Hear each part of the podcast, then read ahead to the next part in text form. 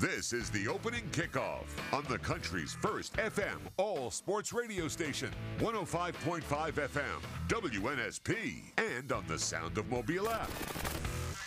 The latest sports, news, traffic, weather, and timely guests with Mark Heim, Lee Shervanian, and Michael Bronner. The opening kickoff. Kickoff. Kickoff. Here are Mark, Lee, and Michael.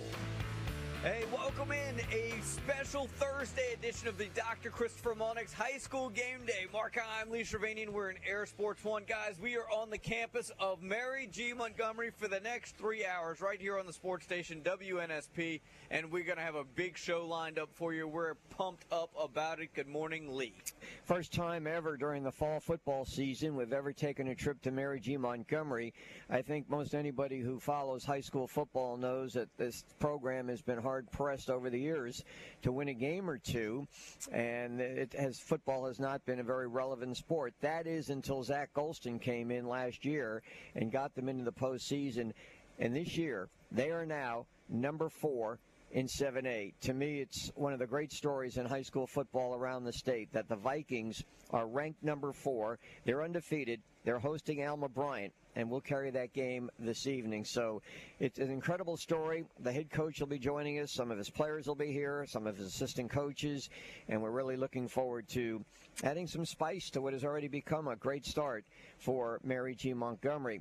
Uh, as far as some of the headlines around uh, the state and outside the state. Uh, Nick Saban at his uh, press conference yesterday uh, said that uh, Ty Simpson is the backup. So if things don't go ro- well with Jalen Milroe, you don't have to worry about Tyler Buchner coming so in. So I was trying to think, when was the last time we uh, like it was a news story that the backup, Backup. quarterback was announced in the middle of the season? Got like, it. yeah, but that, it goes to show you just how bad Buckner was on Saturday. I know we've kind of beaten that dead horse, but yeah, very odd. It was a great, it was a great question, by the way. A reporter asked him who's the backup, and so uh, there it is. I can't I can't imagine anybody disagrees with that decision as much as people have second guessed the whole quarterback scenario in Tuscaloosa.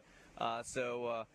There you go. There's your there's your pecking order at least for another week, Lee. Well, and, and think about this too. Normally, you would think Nick Saban say, "Well, you know, we're competing. We're waiting to see who's got the better week." You know what I'm saying? Right. They're all taking reps, you know. But he's straight. He's transparent now. He's straightforward. He didn't hesitate. He came out and said that it's Simpson. He's not. He's not going through that coach's garble about, uh, well, you know, they're out there and they're all competing, and we'll find out. No, he, he named it. So kudos to him for that. Uh, he's he's getting in line with what other coaches normally do, and that's tell you who the quarterback is and any other things that you want straightforward. Uh, tonight we uh, there's a game we're not carrying it, but the Giants and 49ers, and uh, Saquon Barkley's not going to play. But here's the other thing: Daniel Jones, the quarterback. In case you're wondering if you want to put money down on the Giants, Wink, in wink. prime time games, his record is one in ten. Ooh, he's Yes. due. He's due, Lee. yes, He's he due. is one in ten. Yeah. Uh, so that's the story. The uh, Jags get a uh, another verbal from a running back from Oneonta. Uh, Demarion Fluff both well. He's a running back, so that gives them 15. They got 11 in the state. Mark, did you see the story yesterday about the LSU defensive back who went uh, underwent surgery to remove a, a brain tumor? Uh, I did. Yeah. Uh, hopefully everything will be okay. Uh, this was a medical emergency. They they defined it, and he had to have a brain tumor removed. Thought an interesting story yesterday was Trent Dilfer. He's the coach at UAB. They're playing at Georgia this coming Saturday night. Heavy underdog, former Super Bowl winning quarterback, and he said in a press conference this week that the atmosphere at an SEC night football game is way better. He used the term way better than the Super Bowl. And you've been to the Super Bowl, and you've been to the SEC games. Um, Is that true? In one respect, it's it's probably it, it's it's actually accurate because because the Super Bowl has gotten to be so corporate. Uh, and those that are there aren't really fans of the teams as much as they are the idea of the game and the spectacle. I think it lacks a passion that a night game at SEC country does. With that said, though, I can't imagine this is not disrespect, no disrespect to UAB. There isn't going to be a whole lot of passion for Georgia UAB that night. So I understand what he's saying, but when you talk about the pregame, the fireworks, the coin toss, and all that, I'm not sure anything really supersedes the Super Bowl. Yeah, he um, he was ref- referring. He went to an Alabama Ole Miss game because his daughter Yeah. was being recruited by one of the schools. She was a volleyball player, so so that's where they came out. But the other story that really gained some ground, and apparently it's it's okay if a if a Mary G Montgomery player comes in today and I want to give him a Chick Fil A. Apparently it's okay now, huh? We're So- not going to rob him of his eligibility. More times than not. Uh, and by the way, I need to give a shout out to the MGM class of 2015 and the app. Go Vikings! You guys are you guys are in force there this morning, so we appreciate you listening. I, I more times than not, we are very critical of the High School Athletic Association or the Central Board. To be fair, they've got this one right. So last week there was an issue with uh, Tuscaloosa County having to forfeit because a couple of their players of the week received gift cards from an eatery, a restaurant. It was, I think it was a, I think a Buffalo Wild Wings or something. And the Central Board and the High School Athletic Association deemed that improper benefits, and they were ineligible. They had to take the forfeit. The Central Board has now rescinded that ruling and adjusted the gift card rule. So any gift card or gift certificate that comes from an eatery is okay. And any gift card you get that is returned and not used from any other place, your eligibility remains okay. They got it right. I'm assuming They they, got don't it listen right. to our station going back a few I, years. all I can say, I don't, I, I don't really, I can't. Let me put my coach speak on. I can't speak to that.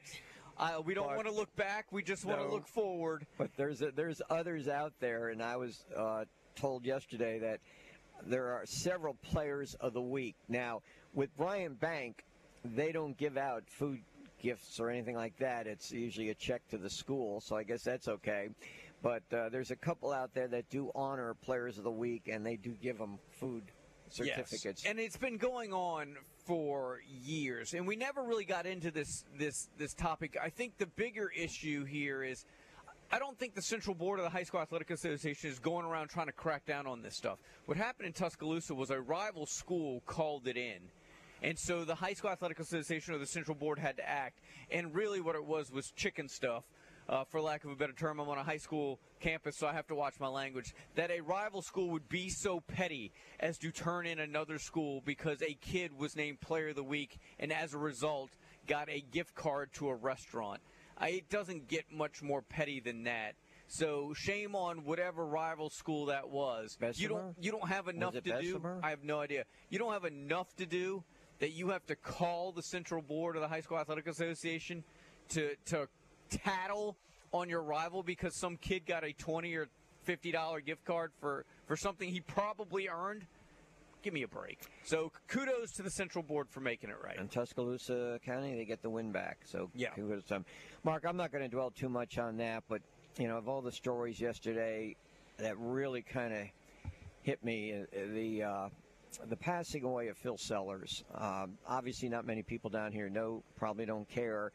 But when I during my broadcasting days in New Jersey, when I was doing Rutgers basketball, Phil was arguably the greatest player in Rutgers basketball history, the all-time leading scorer, the all-time leading rebounder. He was recruited by Dick Vitale. He was going to Notre Dame. Things didn't go well there academically, so he came to Rutgers. He played four years. He was the catalyst to getting to the Final Four. I saw this week where he passed away at the age of 69, and it's just one of those things. You know, over the years, there's individuals you, you get to know and you broadcast for, and I was kind of sad to see that. You know, with the let's say the the highlights, one of the highlights of my you know broadcasting career, going to the Final Four, and a, lot of that was due to Phil Sellers. So I just wanted to make that mention. All right, we should mention too. Uh, Dr. Christopher Monix High School Game Day currently stands at five and one uh, through our six games. I know this is what week four. Is this week four? I think this is week four. Uh, so we were five and one. We we were we were front end heavy on our schedule. We've played a number of games. Haven't had a whole lot of uh, rest and recuperation, but our guys have answered the bell. We got two more this week. It's very Bishop Sycamore where we play a couple games a week here on the high school game day. But we're playing well, and we'd like to uh, continue that success. We feel pretty good about our chances tonight. I do uh, with uh, Mary G. Montgomery. They're hosting Alma Bryant, and then tomorrow we're at Saraland, and they're hosting Robertsdale. Yeah, so we're, we, We- feel like uh, we're, we've got Yeah, I don't want to make predictions. I don't. We don't do predictions on high school, but we like our chances. Okay. Here we go. Uh, 6:15. Here comes your first scoreboard, traffic, and weather of the day. We're going to meet with the MGM principal and athletic director when we come back. We'll have some assistant coaches in here and some players all in hour number one. Paul Finebaum and Eli Gold will join us in hour number two. The uh, the head coach of your Mary G. Montgomery Vikings, Zach Golson, is set to join us in hour number three, and we got plenty more coming. We're just getting started. It's our Dr. Christopher Mullinex High School Game Day right here from MGM. It's Sports Radio 105.5 FM WNSP. My name is David Palmer, and I'm on WNFC 105.5.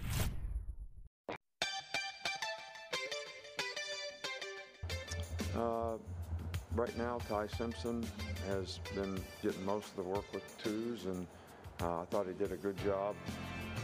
You know, when he went in the game, uh, so you know he's kind of earned the right to be in that position, and I'm sure that he'll continue to compete and try to get better, and that'll be good for us in the long term. And we want to develop every player that we have in that position, and continue to work with all those guys so that they all get reps and like Allstate agent Kenneth Morgan, the Green and Phillips Injury Law Firm, Ward International Trucks, LNS Air Conditioning, thanks to Larry Skoda, Rich's Car Wash, uh, Greer's Markets, and Cash Saver, celebrating their 107th year in this uh, area. All right, let's say hello to the hierarchy here at Mary G. Montgomery, the people that make this campus go. Uh, Chip Minton, principal, Haley Colbreth, assistant principal, but athletic director. Good morning. How are you today? Good morning. I'm good. So, Chip, why are we playing a Thursday night game?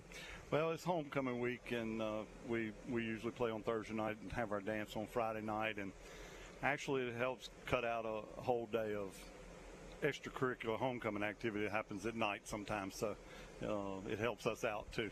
So you got a big day planned for tomorrow night? You guys both dance? Gonna be at the dance? Ooh, I don't know about that. We'll be working. Retired. That's about it. Haley, we know the football program is off to a terrific start. I mean, yes. I, I go back in memory. Has Mary G. Montgomery ever been ranked number four in 7A ever? No, I don't think so. I, we were talking before, and I think he said he thought it was about in the 50s the last time we were ranked. I know you had, we wasn't around. But they didn't have 7A back then, so, Yeah. So it hadn't been that that long ago in 7A.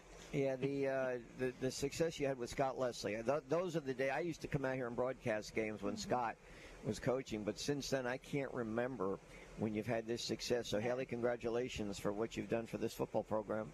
Well, I would like to say I contributed more, but I'll take it. How about the uh, other programs uh, as athletic director getting off this fall? What's going on with some of the other programs? Oh, I've um, I brag and brag on our coaching staff. I, I say all the time that I think this is the strongest coaching staff that we've had in a while as a whole.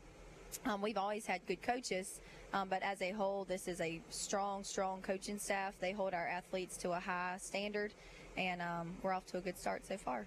All right, some of the sports uh, that are in, in We've got volleyball going on right now. Um, they're off to a good start. Uh, our cross country, uh, girls and boys, are doing very well. Um, our ninth grade team just came in second in their little race, so kudos to them. Um, and we've got, you know, everything else in the world you can think of. Flag football, our inaugural year of flag football.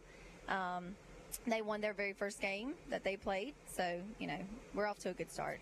Chip, with the success of the football program, and you've been at very successful football programs in the past, you've been a very successful high school football coach. What is the vibe different here these days? Oh, absolutely. Uh, you know, as everybody says, as football goes, that's how your year goes and starts, and it's a little more excited in the hallways, and it, it makes a big difference in the entire school, and like Ms. Cobra said, with our other athletic programs. Yeah, because in the past, and I don't want to dwell too much on this, but in the past, baseball was pretty good here. You had some success in basketball, but the football program, for whatever reasons, just never took off. And I'm wondering what that means. Does it help enrollment? Does do other things transpire, you know, because of this? Well, not just not just the school, but the community. It's we have so much great community support, and with them being successful, it's just a good vibe all over the community. So um, it translates into the school and with the kids, and and uh, we already have almost 2,000 kids. So I'm not sure how much more enrollment we can we can go with, but uh, we're running out of room. But we've always had great kids here at this school, and now I think we've got the coaching staff that has brought it out, and uh, I think we we should be in good shape down the road, and, and they're doing a great job with it. Yeah, I think one of the things that most people don't really understand, you just you guys just mentioned it, but you got to be a part of it. It's it's it's it's something about the community, right? It's it's not just in the school. It's very much in the school, but it's going down the street to the local pharmacy or mm-hmm. going down to the gas station. Everybody's just kind of there's a buzz, and all of that is is a result of the success that you've had here. And, and as you mentioned, for the kids, it it just makes getting up on a Monday or Tuesday and going to school easier, right? That's when right. when when your when your when your program is successful. And the community's always been supportive out Sure. here. You know, I was here before as an assistant principal, and the community's always. But now, you know, they have something to look forward to every Friday night and feel like they got a chance every Friday night, and and uh, so it's a great it's a great atmosphere, and you'll see it'll be packed out tonight, and and uh, we're looking forward to it. Chip, during the game, do you still coach in your own mind? Uh, I think that we should uh, never punt. So yeah, I guess so. Uh, in my mind, yes, I do. This guy's only, playing Madden over Only if here. it works, then I so agree. when somebody needs to be disciplined, do they go to Chip or Haley? Do they come to your office? she she she handles the discipline stuff. They're usually in my office. or you just leave, lock your door and walk out and let Chip handle things? there are times. No, I'm lucky. Uh, I have a great administrative staff, so I just try not to get in their way. They do a great job. Haley, how how how cool is is flag football? Like I'm a huge fan of flag football. How many how many girls did you have come out, and what's that been like for the school and and for the athletic program? I want to say we had about 45 try out, um, which was, you know, that's a lot. Yeah. We, we did not expect that, especially with our other sports going on. Um, almost every girl on the team, I think, are multi-sport athletes, um, and it's intense. You know, it's intense. So Yeah. it, it's nice to see them get after it. It's fun. It, Yeah. You need to come out. We need to do a show, you know, flag football show. Talk to my people. My And, people uh, call your I'll, people. I'll talk We'll to set your people. up. Maybe yeah. y'all can come out one day. But uh, it, the girls are having a great time with it. Are they on the football field? They have the games on the football field? We will. Uh, we've been on the road the first two games, so uh, Who I think in a scheduled couple of weeks we'll play here. Who schedule that? That's not good. To, they play on Tuesday nights, and uh, it, it's fun. They're they're No, enjoying flag football is a great sport. It really It is. is. It's a lot of fun to watch. so. Haley, you coach softball and volleyball. Do you usually attend those uh, me- competitions? Yes, sir. You Try to get to as many as I can. I do. I've got five kids, so it's hard in between. But I try to get to as many Are as I any can. Any of them in high school yet, or? Are, So I have two. I have a 20 year old and a 16 year old. So I've got one in sophomore year in college and one as a sophomore here. do And they? then I've uh, got elementary age uh, after are that. they competing in sports, and were they as active as you were in sports? so they are not involved in sports. My three littles are. So I've got a gymnast and a volleyball player. She just made her little elementary school volleyball team. And then I've got my little baseball players after her. Wonderful. You Chip, talk about me on Friday night, a football game. You don't see her at a softball game. You talk about coaching. well, is she like? Uh, are, you, are you a fanatical fan, or what is it? What do you Well, I it try was her not to. program for a while, so That's, that, that is my baby. Softball is my baby. So She's having uh, conversations with, softball with, with the co- umpire. In my- softball my coach mind. a little nervous. Oh, when in she your walked mind. That her. seems to be a common theme here in my mind.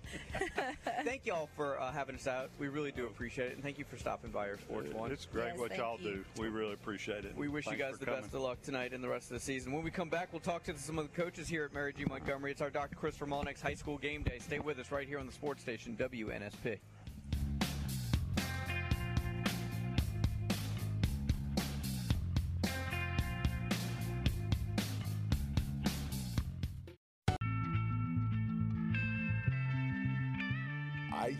It's it's better than Super Bowls. An SEC football game at night is way better atmosphere than a Super Bowl. Uh, I think it's the second coolest thing I've ever been to as a as a spectator. So I'm personally really excited about going and, and going to an SEC. All right, 632. Welcome back in the Dr. Christopher Mullinex High School game day here from Mary G. Montgomery. want to thank a lot of uh, folks for making this happen. Of course, the orthopedic group. Our good friend David Morris over at QB Country, always a big supporter, obviously, of high school uh, football. The Mobile County Sheriff's Department, Coastal Alabama Community College, and Badcock Home Furniture of Semmes. Thanks for coming aboard this week. And a reminder to support the people that support your kids here on WNSP. Uh, all right, we're going to, I think, catch up with some assistant coaches here in just a little bit, but continue with your comments in the app at WNSP.com. Uh, as we mentioned, Alabama in a rare move, mid-season announced who their backup quarterback is, which is just fascinating to me. Yes, it is to me too, because like I said, in the past, uh, Coach Saban usually doesn't let the cat out of the bag. He kind of, kind of doesn't uh, emphatically come out and say, well, he's going to do this or he's going to do that. But in fact, uh, he did let everybody know because somebody asked him about the backup quarterback. And how many times I wonder has anybody ever even asked about a backup quarterback at Alabama, especially with what they've had in the past? You know, they may have asked him, well, is Tua going to start ahead of Jalen Hurts or something like that? But, you know, rarely have they ever done that with a, a backup quarterback that I can remember where it actually became a story. But the quarterback situation being what it is at Alabama. Obviously, there's a lot of interest in it. So that game uh, will take place 2:30. Mark on Saturday. There, as we've talked about, a number of high-profile games. So anybody who's into college football, you got your whole day planned from 11 o'clock to well into the uh, midnight hours. Uh, by the way, that Notre Dame, that line on that Notre Dame Ohio State game has shifted quite a bit there. Notre three? Dame getting a lot of love, yes. It's three, right? Yeah, so Notre Dame getting a lot of love on that one. Uh, that's one we got to keep an eye on. Of course, Oregon and Colorado uh, will certainly have a number of people's attention um, there. The, the and Alabama and Ole Miss. Again, we talk so much about the Pac-12, and we should because they're having a fabulous year against non uh, outside competition. But in that 2:30 game, of course, we'll be focusing on on Alabama and Ole Miss. But two major games in the Pac-12, as we talked about, Oregon and Colorado. And Oregon, by the way, is a heavy favorite. They're favored by about 20, 21 points.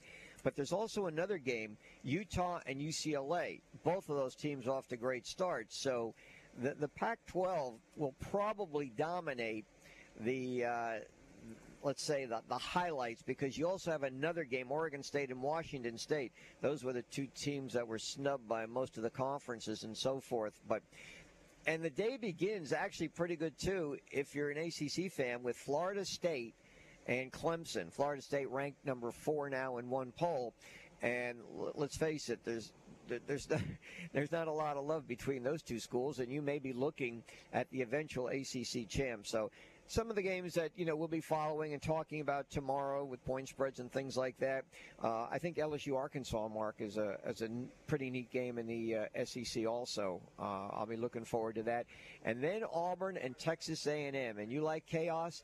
If Auburn somehow beats Texas A&M, look out. Don't know. You know, there's going to be a lot of.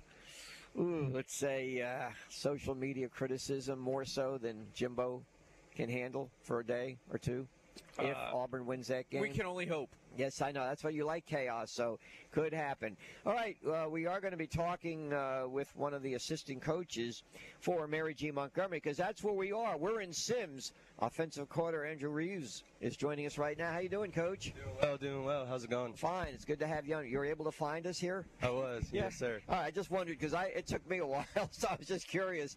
Uh, offensively, you start with Jared Hollins. Pick it up from there.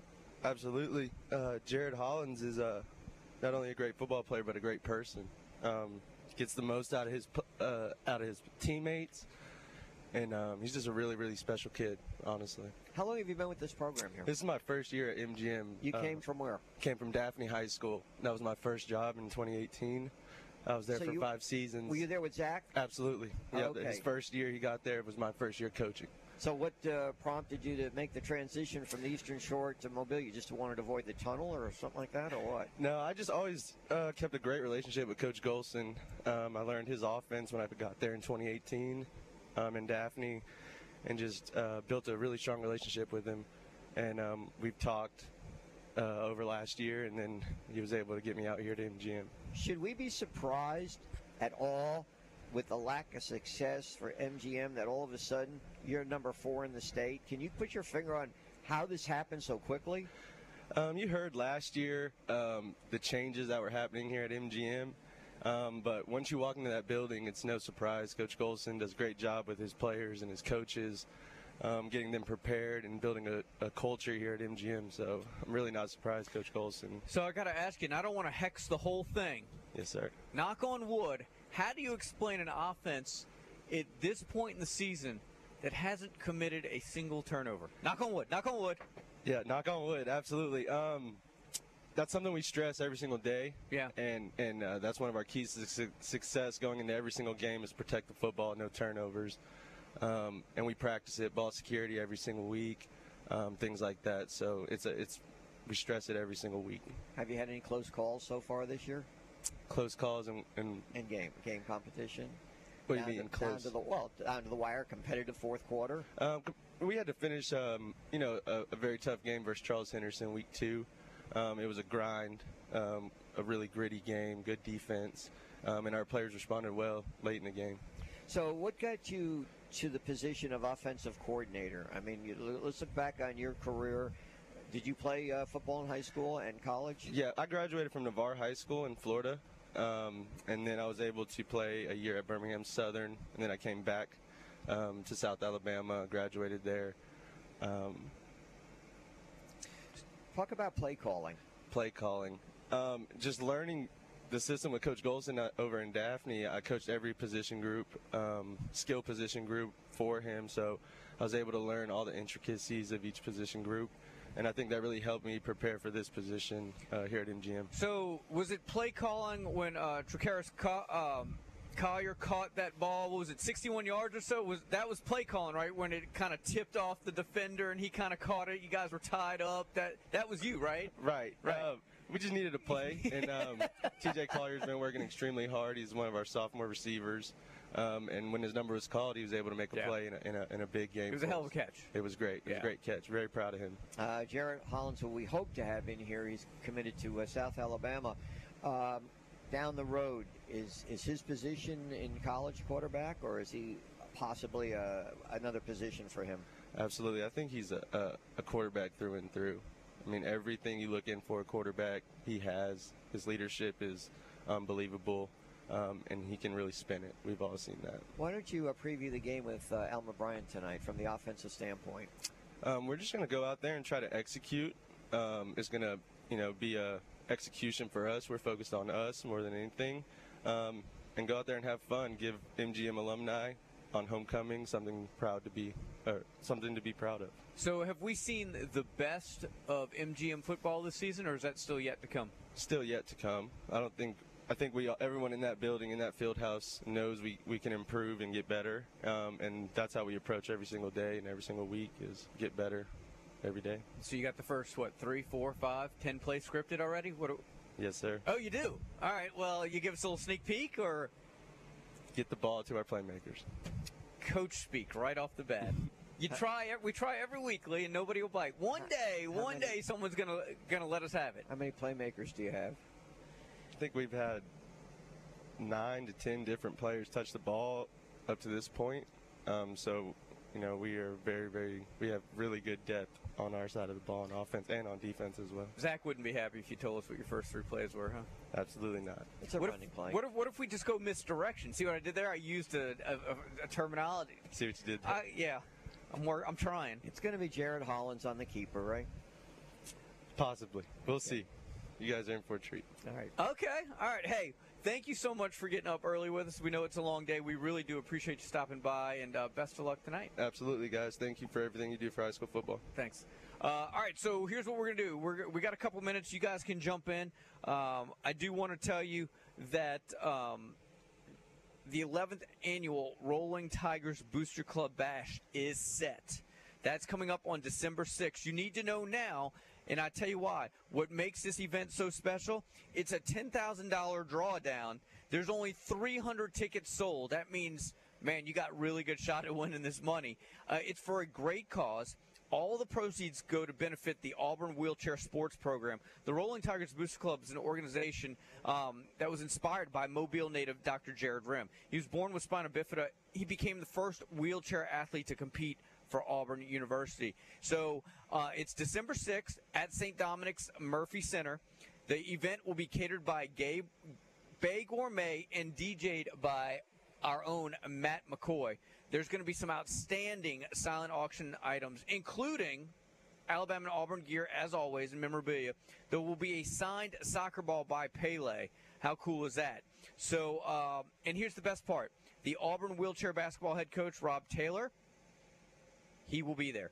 So tell your family and friends it's a great opportunity to meet Coach Taylor. If you're looking for more information, you're looking for tickets, Dr. Mike Rim, 232 4753. That's 232 4753. It's the 11th annual Rolling Tigers Booster Club Bash, the $10,000 drawdown set for December 6th at St. Dominic's Murphy Center. Make sure you make a point to get out there. Here's what we do we'll come back, we'll wrap up hour number one. We're hoping to catch up with some MGM players.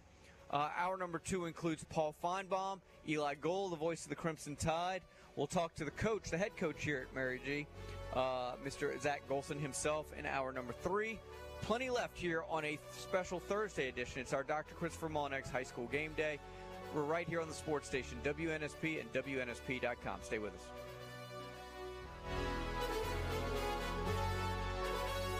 This is TJ Mosley, inside linebacker, and you listen to the sports station, WNSP 1055.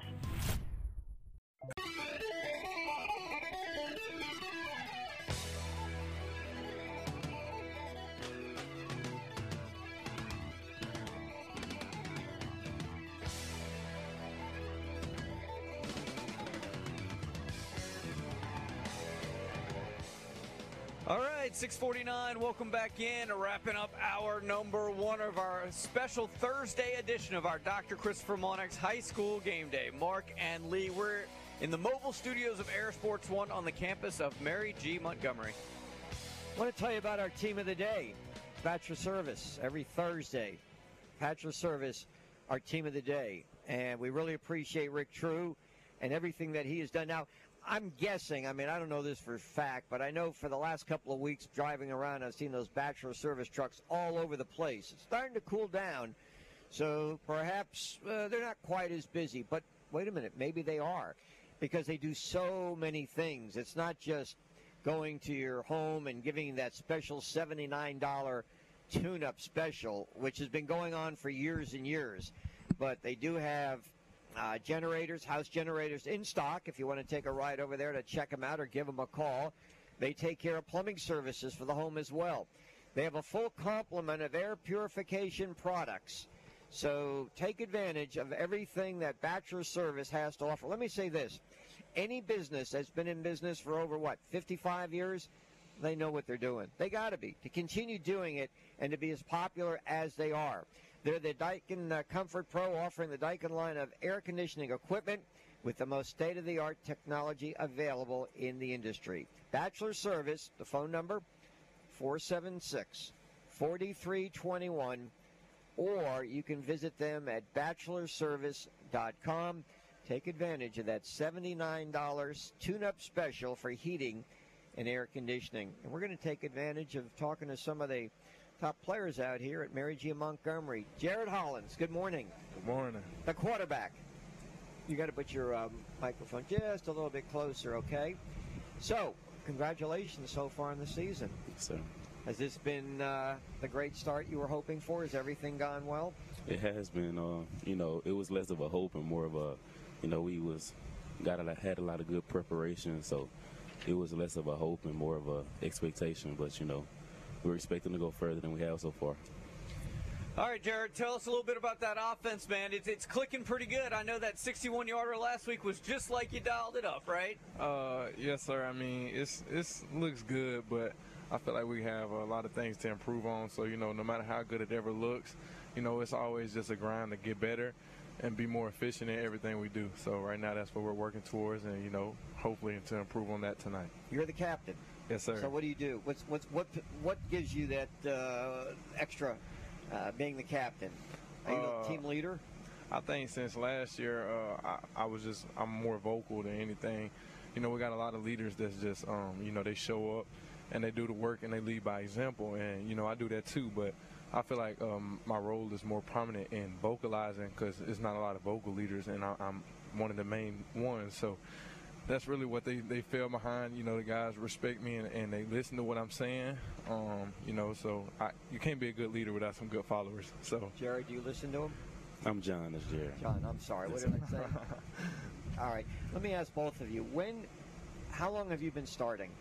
uh, I started my junior year, so last year. I started my 10th grade year in a different position. At where were you positioned then? I used to be a defensive lineman, a DN. All right. So when did okay the the evolution, the change? You guys are ranked fourth in the state now. A couple years ago, could you have seen this happening? Uh, I mean, there was there was a vision here before Coach Golson got here, and uh, I don't know if y'all know the story, but I was at a different school my sophomore year, and I came back, you know, with the hopes of taking this program to something bigger than what it's been in, in you know a long time, and you know, with all the guys and pieces around me, that's that's just what we did, and the coaches, you know, we got a great staff, great players, and that's that's what we've been able to do. So, you know, we've always had a vision, but you know, you got to have somebody to to to drive the ship, so to speak, and, and that's what Coach Golson's been for us. So. Is it different vibe around campus? I mean, let's go back a couple of years to what it is now, and you're walking. I like are you like big men on campus now. It definitely is. Uh, going back from 10th grade year, it was a 0 and 10 year. It was a bad year in uh, football. So you know, ever since we didn't change the way we're moving and change the way our record looking, we've been. I wouldn't say it's a different respect level, but it's a different. You know that they just look at us different. You know, so yeah. So talk to John defensively you guys, I think, came up with three turnovers last week, right? So is that the mentality that you want to get the ball, or is it just do your job and, and, and good things happen? Like, what's the goal there? Well, we have keys to success every week, and yeah. uh, key to success is always get at least three turnovers. So we shoot for that anyways. So and we we're a swarm defense, so every time anyone touches the ball, everyone gets there because that's the way we practice. So, so it, it helps though to be in the plus side of that category if your offense, and I mentioned this earlier, hasn't committed a turnover all season. Right. Knock on wood.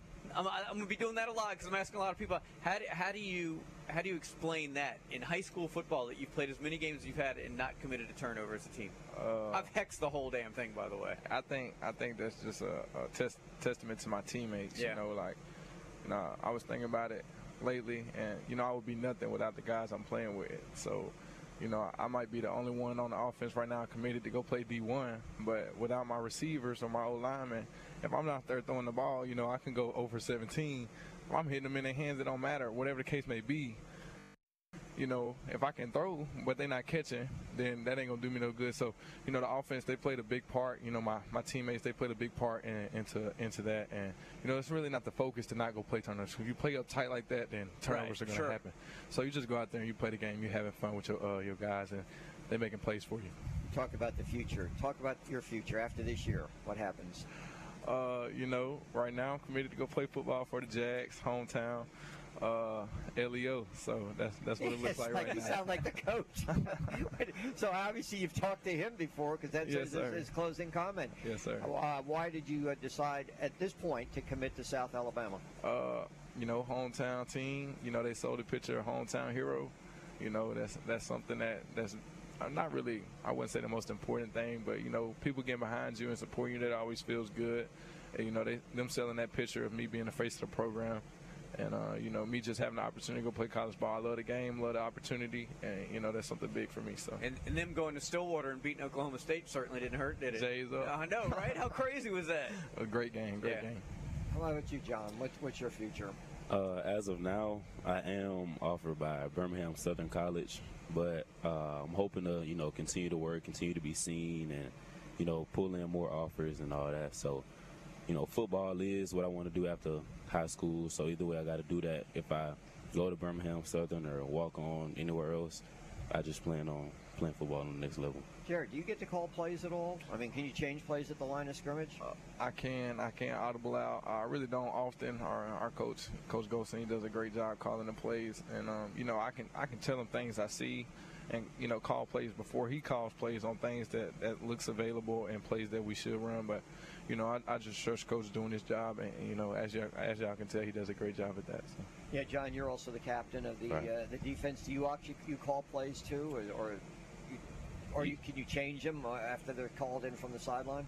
I feel like I could change them, but I've never attempted to because every time they call a play, they always put us in the right place. So there's no reason. And to change Paige will it get so on far. you too a little bit too, right? Most likely we will. That yeah. man. I'll have to have a talk with him. You guys I'll- play I'll any other care of it. sports? Uh, I I'm not playing this year. I plan to graduate in December, going to college, so I won't play anything else this year. But up until my junior year, I played baseball and I played basketball too. so let me again. we- We've talked to many athletes about this. They want to get out after they're, well, halfway through their senior year instead of sticking around for you know the spring semester. Why is that? Why, why the early start? Uh, I think for me as a quarterback, getting reps and knowing the offense, the system um, is the biggest thing for me. Just being able to get into the system and, and learn it.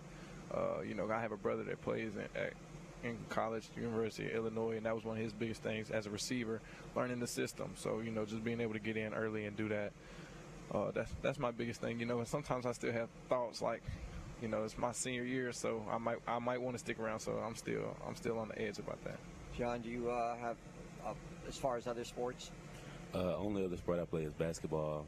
Uh, I'm a starting point guard for Mary G. Montgomery, so you know. Well, that's a pretty important position. Yes, sir.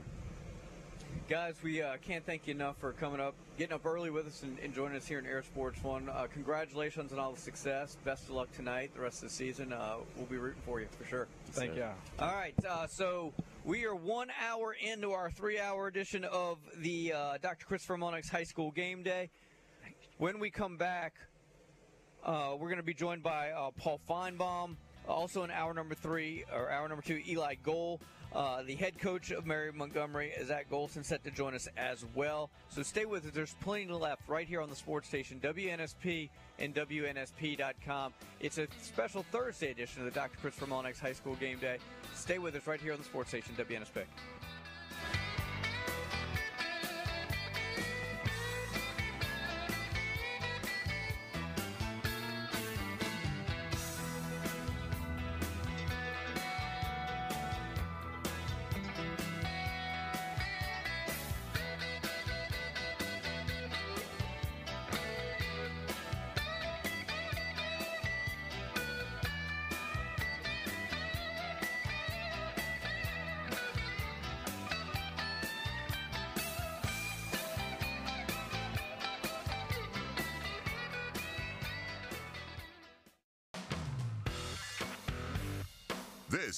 Opening kickoff on the country's first FM all sports radio station, 105.5 FM, WNSP, and on the Sound of Mobile app.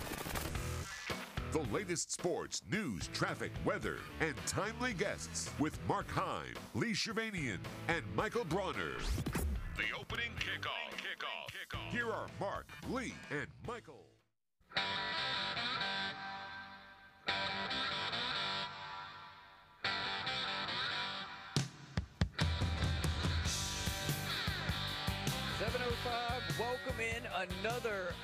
Of our Dr. Christopher Monix High School Game Day. That's right, Mark. I'm Lee Shervanian. We're in Air Sports One. We're on the campus of Mary G. Montgomery. And we're going to take a break from coverage of MGM and Alma Bryant to talk some SEC football with our good friend, ESPN SEC broadcaster, longtime friend Paul Finebaum. Paul, welcome to the show. Good morning. How are you today? Very well. Thanks, guys. So, as I understand it, SEC Now, featuring you and a bunch of others, you're going to Aggie Land or you're there already? Be there tomorrow. All right. I'm curious if you had to, let's say, go the important a, a win Saturday more important for Alabama or Texas A&M? Oh, I think it's Alabama because there's just so much more at stake. Uh, I, I don't really consider Texas A&M uh, to be in the national title or SEC title race. Uh, Alabama, I do, and I think a loss to to Ole Miss, while mathematically doesn't eliminate them from the SEC, it just it, it pretty well eliminates them from the playoffs, short of something miraculous. And and I just think it, it causes so much consternation. As far as uh, you know, A&M is a total, totally different situation. I mean, you're people are wondering about uh, Jimbo Fisher's career. Uh, I mean- Nick Saban is is a little more solid in his legacy than Jimbo Fisher. Do you think the uh, quarterback position at Alabama has been handled okay? No, I think it's been a complete and total disaster. I've never seen uh, more mismanagement uh, of, a- of a QB situation in, in a three-week period than I have with with Nick Saban and Tommy Rees. Uh, I don't really understand uh, very much about it, and, and I, I don't. And, and, everyone thinks. I mean, there are a lot of conspiracy theorists out there that think Nick that, that believe Nick Saban just simply uh, held held Jalen Milroe back after a, a terrible performance just to, just to try to establish the other quarterback. That, that's not how college football is operated. There are only 12 games a year. You don't do that uh, in live action. You do that before the season. So, how much of the offensive woes do you place on the new offensive coordinator, Tommy Rees? Well, I put a great deal on him, but uh, ultimately, uh, whatever he he intended to do, he, I can't believe that he didn't see that the offensive line uh, was, was extremely poor. Uh, therefore, you know why why in the world he was trying to to run some of the schemes that, that he was, uh, I'll never understand. And I think that's really the, the biggest flaw I have with him, other than the fact that I also believe he wanted uh, Tyler Buchner as his quarterback and and really did not put uh, Milroe, at least in the Texas game, in the best possible situations. So, Paul Finebaum, our guest here on WNSP, follow him on Twitter, X, whatever, at Finebaum. So, was Tommy Rees sabotaging Alabama to some degree? No, that's not what I said. Uh, I just said he didn't put Jalen Milroe in the best possible situation. He he has a he has an offensive philosophy, and I think he failed to consider uh, what his quarterback, uh, who who he and Nick Saban de- determined to be the starter, was best at. I mean, we all know what Jalen Milroe can do and can do. Uh, so, Paul, let's go back to Sunday slash Monday. So, Saban makes the announcement about his quarterback, but it was the day after Lane Kiffin comes out with his allegation that Kevin Steele's not running the defense. A couple questions here. Is this just Lane throwing a little confusion, uh, a wrench into the whole, you know, situation, just causing mass confusion and kind of creating a narrative there to to uh, to uh, keep Alabama busy? And is Nick Saban making that statement or making that announcement on Monday to combat that previous statement? Because he would generally give the whole "we're going to let them compete and we'll have a starter after practice, the end of practice, and all that kind of stuff. Well, first of all, Lane Kiffin didn't make that up. Uh, you know what, what he, you know, the reason I don't know why he he put that out there. That's uh, he claims he was he put that out there because he was asked a, a specific question, but rarely have I ever seen a coach respond to to a, to a question like that. All, he had to say was, you know, we've been up kept, we've been up against. Uh, the question was about going up against Kevin Steele, and remember Yeah. he worked with Kevin Steele on the Alabama staff as well. All he had to say was, uh, you know, I respect Kevin. He's a great coach. That's that's all. You, that's all anybody ever says. But but Lane had to uh, take that a step further and say, yeah, we saw in the game Saturday that Kevin Steele what didn't look like he was calling the plays. And by the way, what Lane said is true. Uh, it looked like uh, Travaris Robinson was sending in the signals, and and then- and then Mark Nick Saban didn't really exactly clear it up. I mean, everybody think, oh, Saban put it to bed. No, he didn't. Uh, all Saban said was Kevin Steele is a defensive coordinator, uh, and he added, "We've you know we we've we've we've tweaked uh, our game day management." Well, that can mean anything. He never said Kevin Steele is the is the is the defensive coordinator. Kevin Steele is making the calls, and and and I'm bringing him in right now to to uh, to talk to you. I mean, even though he doesn't allow assistants to talk, that's not what he said. I believe Lane was correct. And what I really don't understand, Mark, is why Nick Saban brought it up without being asked. We're talking with Paul Finebaum and Paul. Another element to this game, and I, I, I know I can't put you into the, the the headset of Pete Golding, but just I wonder how important this game is to Pete Golding, the defensive coordinator for Ole Miss after leaving Alabama. I feel pretty uh, confident in describing what I'm about to say. I, think Pete Golding, even though he was not technically fired, felt like he was run off by the Alabama fans. Uh, and listen, I, I'm, I'm, I know, I know that story extremely well, uh, and, and I'm not just saying that to, to, to be uh, sensational. I'm saying it because it's 100% true. And uh, there is a lot of bitterness uh, inside Pete Golding right now toward his treatment of, uh, by, the, by by fans of the University of Alabama. I'm not saying I'm not saying Nick Saban. I'm saying the fan base. So, is this an important game for him? You better believe it. Uh, he he's gotten a second chance in a very good spot, and on top of that, uh, it's self-evident and, and, and pretty obvious that Pete Golding knows about as much about Alabama as anyone, uh, considering he was just there. You know, Paul, that's that's that was my feeling. I was just wanted to hear your take on that. All in all, who do you like in this game, Alabama, Ole Miss? Uh, I favor Alabama, uh, and and I know uh, you know people will say, well, you've been really critical this week. Yeah, I have. That's that's that's that's what I do. Uh, I look at things and I give opinions. But uh, you know, I, I I don't want to give you one of these. You know, I'll, I'll see it. I'll, I'll have to see it to believe it. But I, I've seen this game before. In fact, I've seen this game every year since Lane Kiffin has been at Alabama, uh, has been at Ole Miss playing Alabama. It just seems like we always have the same conversations leading in, and, and then uh, Nick Saban outcoaches him. So I'll, uh, you know, if, if if I'm wrong about that Saturday afternoon, you know, sue me. Uh, but uh, that's how I feel today. Uh, before we let you go, Paul, uh, I know you uh, told the fine folks at Get Up that Nick Saban's career is teetering right now. You also made the comment that Alabama is in dire straits. You want to give us a little context on those comments? Well, I think uh, what I said was his future is teetering, and, and, and you know people you know grab headlines uh, in, in a very quick and rush segment on national television, Mark, and, and and and you know without you know doing what you just did, ask for some context. The, the point is that if Alabama were to lose Saturday, I think there would be a, an enormous amount of negativity uh, connected yeah. to the program, and, and I think that's a problem for Nick Saban, just in because he's never dealt with that before at Alabama. He's never everything has always been really good. Uh, you know, his his worst moments have been losing national championship games. they haven't been being knocked out of the playoffs uh, on the first day of fall, and I think that that's a big deal.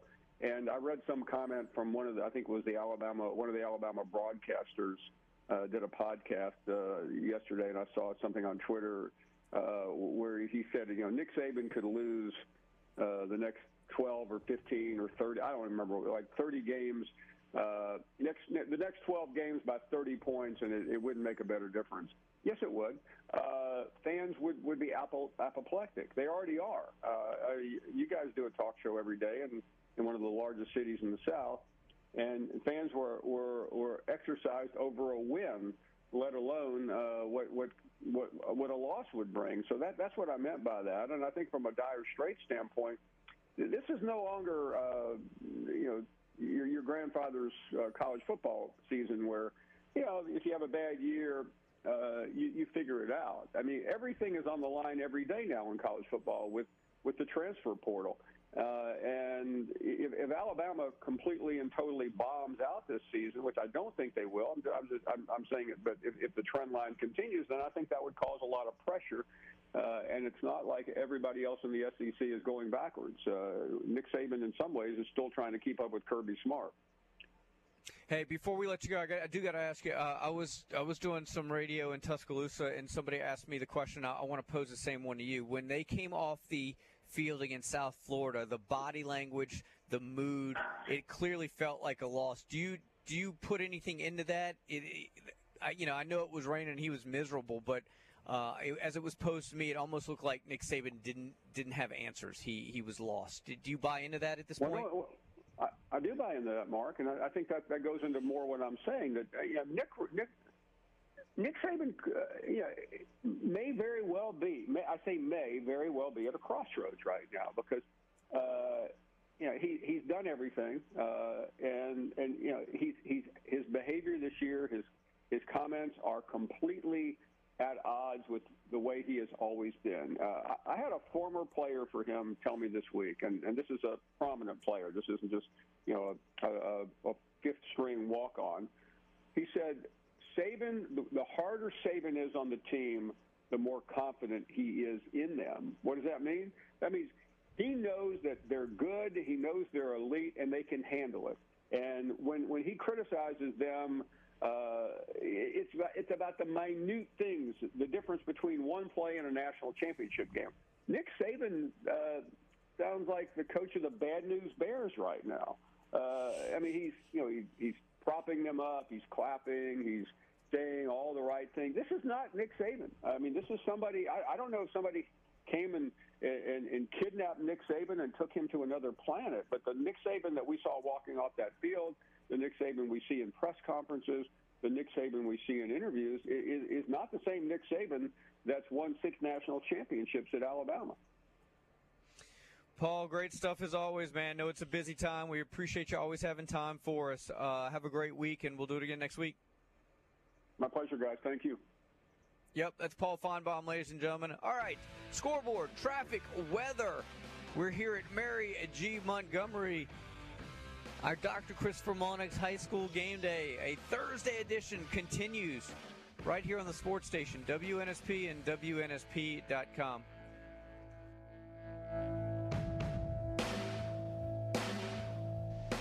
Hi, this is Phil Steele, and you're listening to WNSP 1055.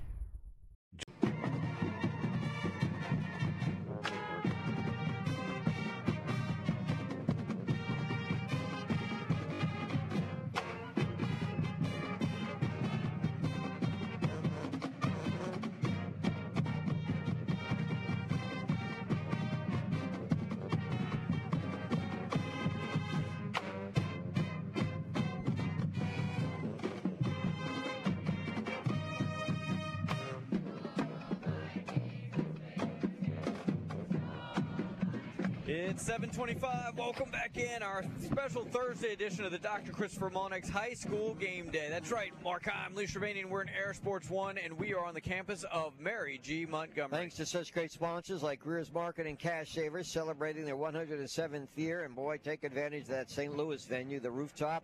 You got Rich's Car Wash. Thanks to Sarah and our good friends at Rich's, LNS Air Conditioning, Ward International Trucks.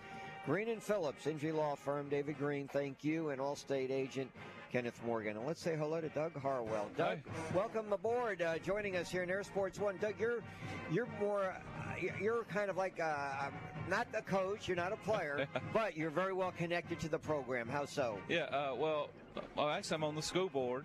Uh, it's one of my uh, high schools, and um, you know, I graduated from Mary Montgomery in uh, 1983. Actually, I have a 40-year class reunion coming up in a couple weeks, and then uh, all three of our, our boys graduated here, played football here.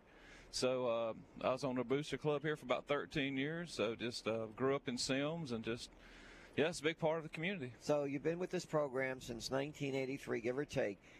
Your thoughts on where this program is now and where it has been, and, and, and the, the feeling you must have Yeah. to see them ranked as high as they are in the state. Yeah, you know, I, I was- you know, I was thinking about that just uh, when uh, Haley called me, and um, you know, just been around the program for a long time, going to school here, and and then um, our boys play, and we, you know, we really had some really good players here. We had some really good coaches here, uh, really good administration, and um, you know, when you, you think of that, uh, Lee, I think about, um, you know, people who talk about buy-in and you hear processes and you hear all these kind of things. And um, when I think about our coach here, Coach Zach, and our administration, uh, I kind of go back to this thing about, uh, we hear in church, you know, we hear about uh, peace. And uh, I actually taught that Sunday school this Sunday, but was talking about peace, and I, I can relate this to it. It's, you know, when somebody trusts and somebody has uh, faith and somebody has uh, acceptance. And uh, Coach Zach brought all three of those things in, and he and, and like I said with Chip and and uh, the administration here, and going back to Mar- Marlon Farrell, and um and um and they, they you know he brought all that together, and people believing in what we what we can do here, brought the city in, and um so it's just been a remarkable thing just watching this. Got your son on the phone right now. Okay. Jake, good morning. This is Lee Shervanian along with Mark Heim here at Air Sports One. Uh, how you doing? Uh, good morning. I'm doing. Uh, I'm doing great. How are you guys? Good. Uh, Jake Harwell joining us. You played for the Vikings, so uh, what kind of feeling do you have now about where this program is headed? Um, I, I guess I sympathize a lot with what my dad said. Uh, you know, I played. I played there. Uh, I guess now since 2016, so it's been a while. Um, it's uh, we were definitely never ranked that high, um, and as high as they're doing now. But like you said, we've always had a lot of great players, a lot of good coaches. It was just uh, bringing it together was always the issue for us. So it's really special to see what they're doing now.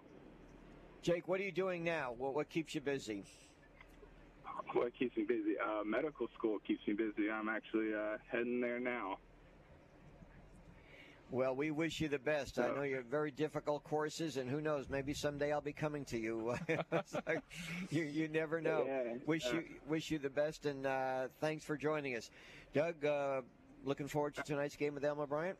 Uh, yeah, I'm looking forward to that. I, I, I was just telling Chip, you know, on the school board, we have this thing with board members, and they always talk about, you know, Mary, Mary Montgomery football, and I've just been sitting very quietly, Lee, just listening to them, you know, and they're they're talking about the the new turf fields we get and, and when they can start, and I'm just sitting there listening. We probably, start ours in December.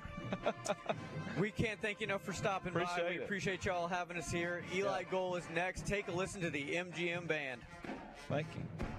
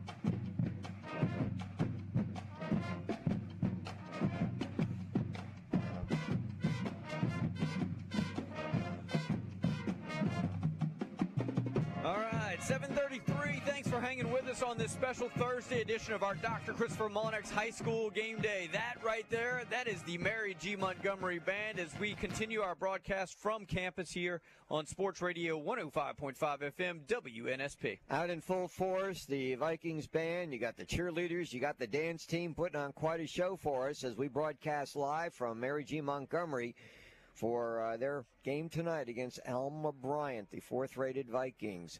Joining us now, thanks to Dex Imaging, our good friend, the voice of the Crimson Tide, Eli Gold. Eli, welcome to our show this morning. How are you today? I am well, Lee. Thank you. Good to be with you fellows as always. You know, I, I was thinking about this. Um, you're you're at home watching the game, South Florida. I'd like to get your thoughts, what it's like, because I, I can tell you, I've been through that where – I was supposed to be with the team, and for whatever reasons, I couldn't. And it's it's kind of agonizing. You know, you you want to be there. What what was it like watching the game on TV on Saturday? Well, it was uh, a little bit different, certainly, but yeah, I watched the game. I, I, uh, you know, picked it apart like everybody else did, I guess, uh, as it went. But no, it's um, you know, life goes on, Lee, and uh, I enjoyed, uh, you know, I, I, I enjoyed watching it, but I'm going to enjoy this weekend a little bit more being there. How frustrated were you for a guy that's called as many games as you've had and seen some unbelievable offense to see the team stymied in their offense until late in the game? Well, you know, I I I, I felt bad because I know the team is far better than they showed in general last week, but uh, you know they did get the W, and that's you know the ultimate important thing there. But uh, you know I, I don't pick on these kids. Let's face it, man. I the next down I play is my first. I, I can't pick on these kids, you know, and I'm I'm a man in his 60s. I'm not going to pick on a teenager for not doing the job to the fullest extent of what he wants. You know, like the coach always said, nobody wants to win any more than those kids do. So I don't pick on them. It happens, you know, and uh, you know you, you get by with the win. That's the important thing. And now you see how how that team meeting and how everything else uh, comes together, uh, getting ready for Saturday against Ole Miss. He's Eli Gold. Uh, he joins us here on WNSP. But you know what? I do appreciate the fact that you get to sh- share in our frustration watching an ESPN broadcast when the cameramen don't get the okay to go back to their post, so we have to sit yeah. there and watch those still from. Man, that's tough. It really is, but I understand it. I've done enough enough TV games. I've dealt with enough bad weather. Uh, you would not want to be tethered to a metal scaffold with lightning flashing yeah. and a big old camera and all of that kind of stuff. Uh, you wouldn't want that, and that's something that ESPN and all networks look after their camera people that way. Uh, those guys and ladies are out there in the middle of the elements and I mean one bad lightning strike hitting at the wrong spot, and we have an absolute disaster. So uh, I know it was frustrating, certainly, but uh, it was. I'd rather be frustrated than be sitting here this morning talking about, you know, that great kid who lost his life, you know, focusing in on a play while the lightning was flashing around him. So, uh, you know, I understand, but uh, you know, you got to be reasonable here. This is a game that they're televising. Uh, you can't uh, risk their lives. Eli Gold, you're back in the saddle Saturday, and what a biggie it is. A 2.30 game against Ole Miss. Your friends Lane Kiffin, Pete Golding are coming to town. We know who the quarterback is for Alabama. Your thoughts on this contest? Well, it's going to be a tough ball game. It really is. Uh, you know, there's there's no surprise about that. It's a tough ball game. Uh, I'm sure Lane will be ready. He'll have something up his sleeve, or more than one something up his sleeve because that's the way he is. But I'm very interested to see how Alabama does in that Milroe has, you know, been talked to. He knows what he has to do to lead this team. Uh, like I said before, and as was written in the papers, there was a, a players-only meeting. It'll be interesting to see how that plays out, how that manifests itself. So I like the fact that Bama is going to get right back to work. There's no off week here or anything. They're getting right back to work, uh, and and hopefully they will uh, respond the way everybody wants them to, and the way they themselves want to. So uh, that's what I'm looking forward to. Yeah, and when you when you get to that uh, the stadium, and then you do the interview with Nick Saban course, you weren't there to interview him last Saturday. What's going to be your right. first? Well, of course, wait a minute. Let's back up. You have him tonight too on uh, Hey Coach, right? Yes, we do. Yes, we have him on Hey Coach this evening. He seems to be. I don't know what. Maybe you can come up with a term, but like he's been like for him to announce earlier in the week that Jalen Milroe is going to be his quarterback. Then he announces yesterday about Ty Simpson doesn't seem to be the, the, the, same Nick Saban that we've seen in the past. He seems a little bit changing or mellowed a little bit. Well, you know, maybe maybe he is smart enough to know that that's the approach he has to take with the personality of this ball club. Uh, you know, I don't know. That's that's a great observation, but you know, I don't know the motivations behind everything that the coach does. But he, everything he does, he does for a reason. So whether it's this is a different kind of team, whether they have to be motivated differently, whether the mystery of who's doing this and who's doing that was not the, best approach to take for this group of young men, I don't know. But uh, uh, yeah, we'll, we'll find out together. But you're right, we've it, it's been a little bit different. But at the same time, it's not always been this approach that he's had to take you know, in many many seasons, we've known who the quarterback is, and and that's that. Here, it's been a little bit different. Maybe nobody has taken the lead until. Excuse me. Nobody has taken the lead until now to, uh, you know, to to not have to do that. So uh, I don't know. We'll all find out together, but we'll talk about it this evening. You're right. Hey, coach uh, from Tuscaloosa uh, tonight from uh, six. Uh, excuse me, 5:30. Excuse me, 6:30 until 8 o'clock. Uh, we've got Chris Low from ESPN, the senior writer from ESPN. He's going to be joining us on the show as well. You know what was uh, what was great about last week's? Uh, I know I'm not telling you, you already know was the way Nick Sam- Saban brought in Pee Wee. That that was just brilliant. That was that was radio gold. If you if you if you pardon the expression. Yeah, it was good stuff, and you know we talked about it uh, on a interview show yesterday. Uh, he respects Pee Wee. He likes Pee Wee. Uh, he knows, you know, he's gotten to know him not intimately, I'm sure, but he's known him now over the years, uh, and it was good. It was and and the coach was trying to lighten things up a little bit, while at the same time letting everybody know that he too was concerned about uh, what he was seeing on the offensive line. So yes, it was radio gold. I like how you put that, but uh, not it had nothing to do with me, but it was strictly uh, the coach uh, kind of loosening things up a bit and uh, and and and you know but but Pee Wee and he they have a, a nice relationship over the years.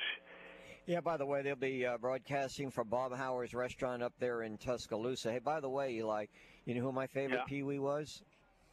What? Pee Wee, my favorite? Pee Wee Reese. Do you remember him? Oh yeah, I didn't I didn't know exactly where you were going. sure, Pee Wee Reese was a an outstanding Brooklyn Dodger and uh, New York Yankee for a while, and uh, uh, he played somewhere else also. But uh, yeah, Pee Wee was uh, Pee Wee Reese was a great uh, a great baseball player, and, and and from what I'm told, I don't didn't know him, but from what I'm told, he was a great storyteller too. Absolutely. You got a pretty good story about Dex Imaging? Always when something is needs to be done call dex imaging. End of discussion. See ya. Goodbye they're that they're that efficient. They're that good. They are so good that you can rely your you can take your business and rely on dex imaging. You don't have to follow up. You don't have to micromanage. They will get done whatever needs to be done. Folks we're talking about office machines here. And when you lose the service you don't realize how much you really do rely on these office machines the copiers the scanners and so on it is so wonderful to have a company like Dex Imaging to take care of everything that you need. You don't have to worry about it. They'll send you new ink when the when it says you got to get new cartridges for ink. They do everything for you. It's very simple and it's very efficient and it's affordable for whatever budget you are working with. Check it out. Dex is D E X. Heck, you see their name on every outfield wall in Major League Baseball now. Dex Imaging and deximaging.com. Hey, Eli, great stuff, man. Enjoy the game. It's going to be a good one. We'll be listening right there on our sister station, 92.1 The Zoo, man. Have a great week. Appreciate it. Thanks so much, guys. We'll see you. Bye. Uh, it's 744. What we'll do is here, we'll wrap up hour number two. Want to let you know, though, a lot of people have made this possible here on WNSP, and I'm talking about our Dr. Christopher Mulnex High School Game Day. Want to give a shout out to David Morris at QB Country, who obviously supports high school football in our area, the Mobile County Sheriff's Department, uh, the Orthopedic Group, um, Coastal Alabama Community College, and Badcock Home Furniture of Semmes. Thank you for coming aboard and supporting MGM Athletics. A reminder, though, to always um, celebrate and support the people that support your kids. When we come back, we'll talk to the head coach of MGM right here on our sports station, WNSP and WNSP.com.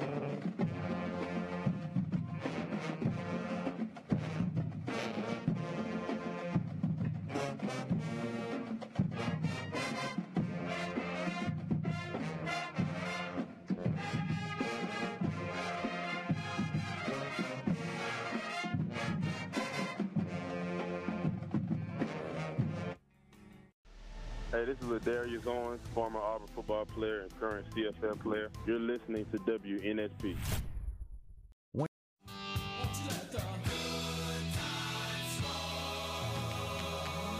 The opening kickoff continues on WNSP, and it's time to highlight the cars of the week with David McCrary at LCM Motor Cars in Theodore. All right, 748. David McCrary, LCM Motorcars, LCMMotorcars.com, joins us here on WNSP as we broadcast from Mary G. Montgomery. David, good morning, sir. How are things out there on the lot?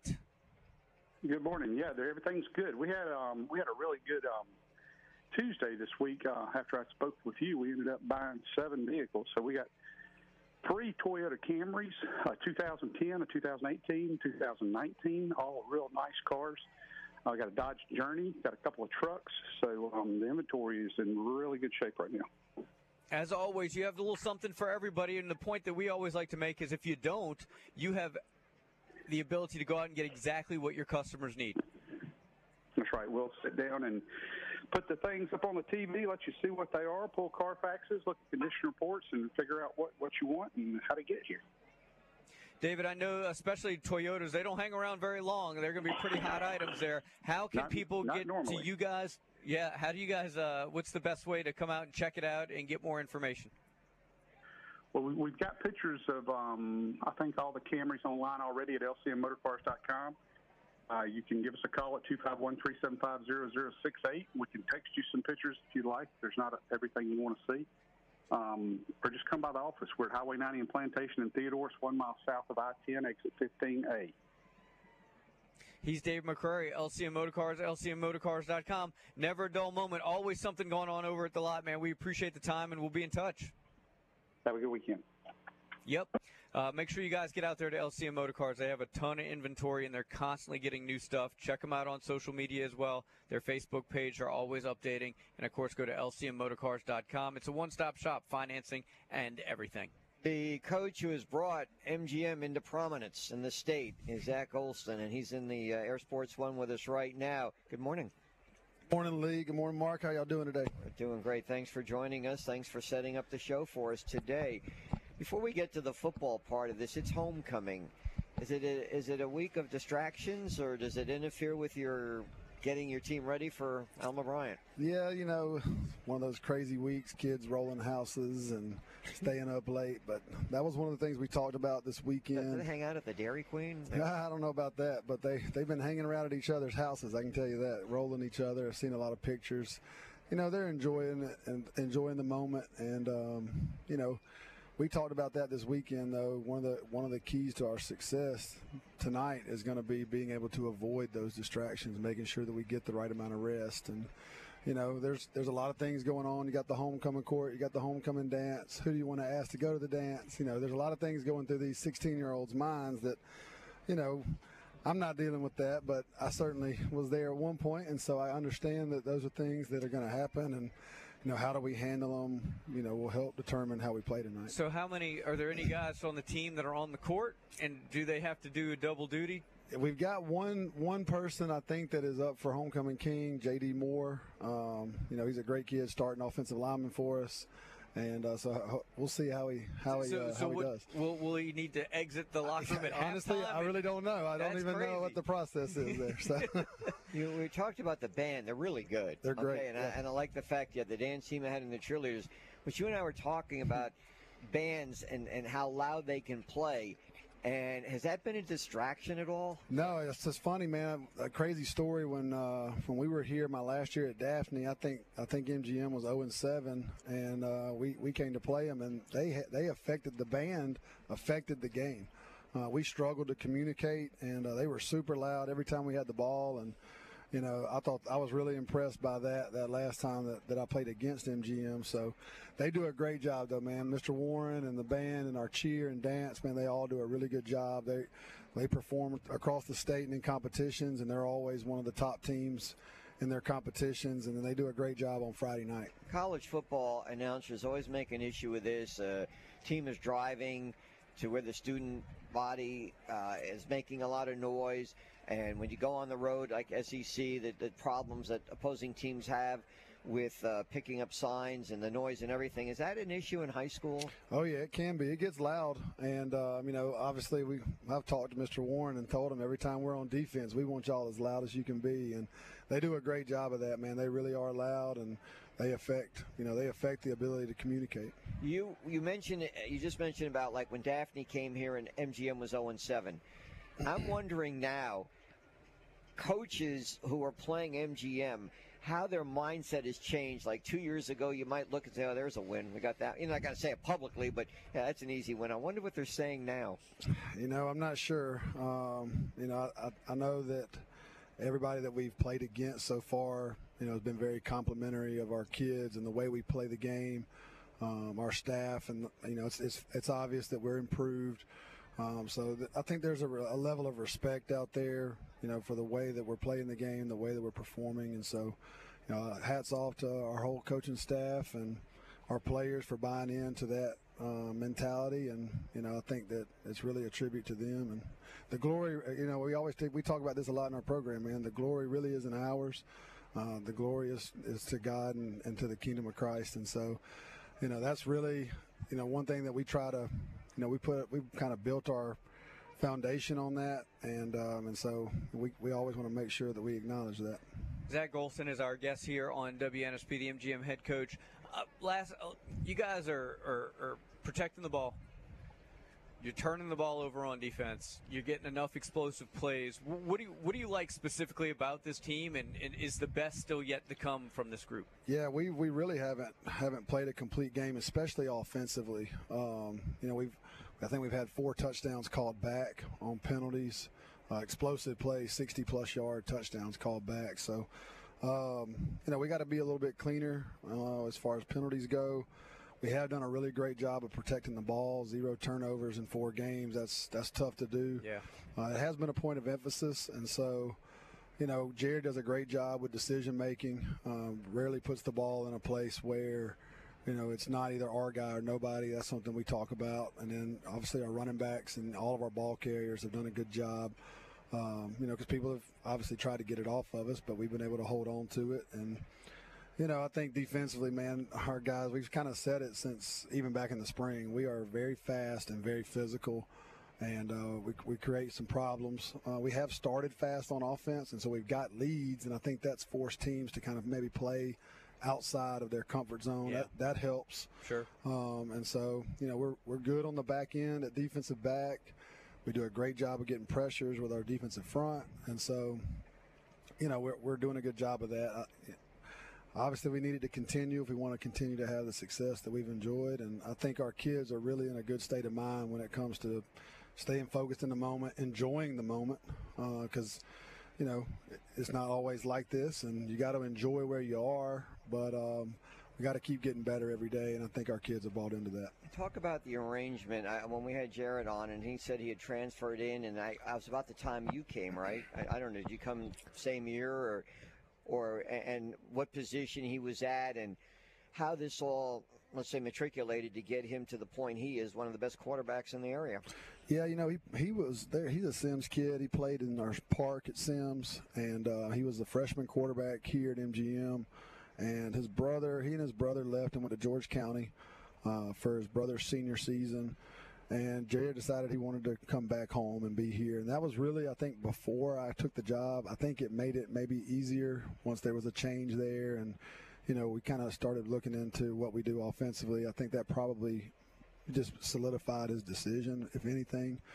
But that was uh, that was already, I think, in the works before we got here. So. Uh, I can't, you know, take any credit or anything like that for that, but I'm definitely glad that he's here and, and leading our program. He is a phenomenal uh, leader, human being, and um, you know I, I, really can't say enough about who he is as a person and uh, his ability to lead everybody, coaches, players. Uh, he holds us to the fire too, and so when you have a guy like that as your quarterback, it is it's, it's certainly a difference maker. You gonna hang out with us for a little bit? Yeah, I'd love to. All right, sweet. So we uh, we're hour two is uh, already done, believe it or not. Hour number three is coming up. So uh, uh, Zach Golson will hang with us here. We're at Mary G. Montgomery. It's our Dr. Christopher Mullinex High School game day. We're in Air Sports One. You guys can jump in. We got to bring it back up. You know, it's obvious we, we like to be critical, or at least I do, of the Central Board and the High School Athletic Association. I'm, I'm going to flip the script. They did the right thing yesterday. We'll explain what that was when we come back. But take a listen to the MGM band now as we head out on hour number two right here on the sports station WNSP.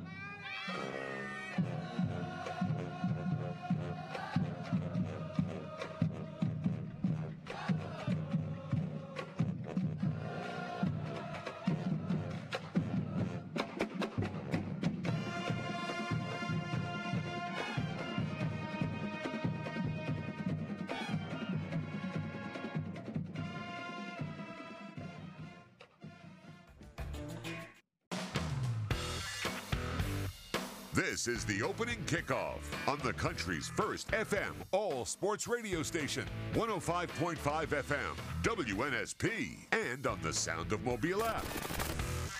The latest sports, news, traffic, weather, and timely guests with Mark Heim, Lee Shervanian, and Michael Bronner. The opening kickoff. Kickoff. Kickoff. Here are Mark, Lee, and Michael.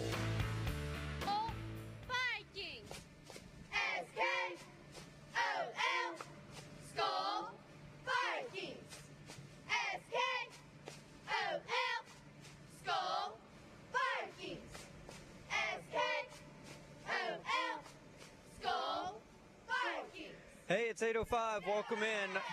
Hour number three of our special Thursday edition of the Dr. Christopher Mullenix High School Game Day. Mark Heim, Lee Shervanian. We're in Air Sports One, and we're on the campus of Mary G. Montgomery. Well, I'd have to say the uh, Mary G. Montgomery Vikings are doing a lot better than the Minnesota Vikings, who are off to a 0-2 start, but that's for another day. Uh, one of our top stories, and Mark alluded to this coming in, Tuscaloosa County, they get the win over Bessemer a couple of weeks ago. They had it taken away, but it's been restored after the State High School Athletic Association remanded the rule or rescinded the rule that previously prevented high school athletes from receiving gift cards and certificates for food. And we got two coaches in here right now who maybe can address that. That finally the state's, uh, you know, getting it right. Uh, Alex Page, defensive coordinator for MGM, and of course head coach Zach Golson. We're glad to see this. Uh, has this been an issue at all out here?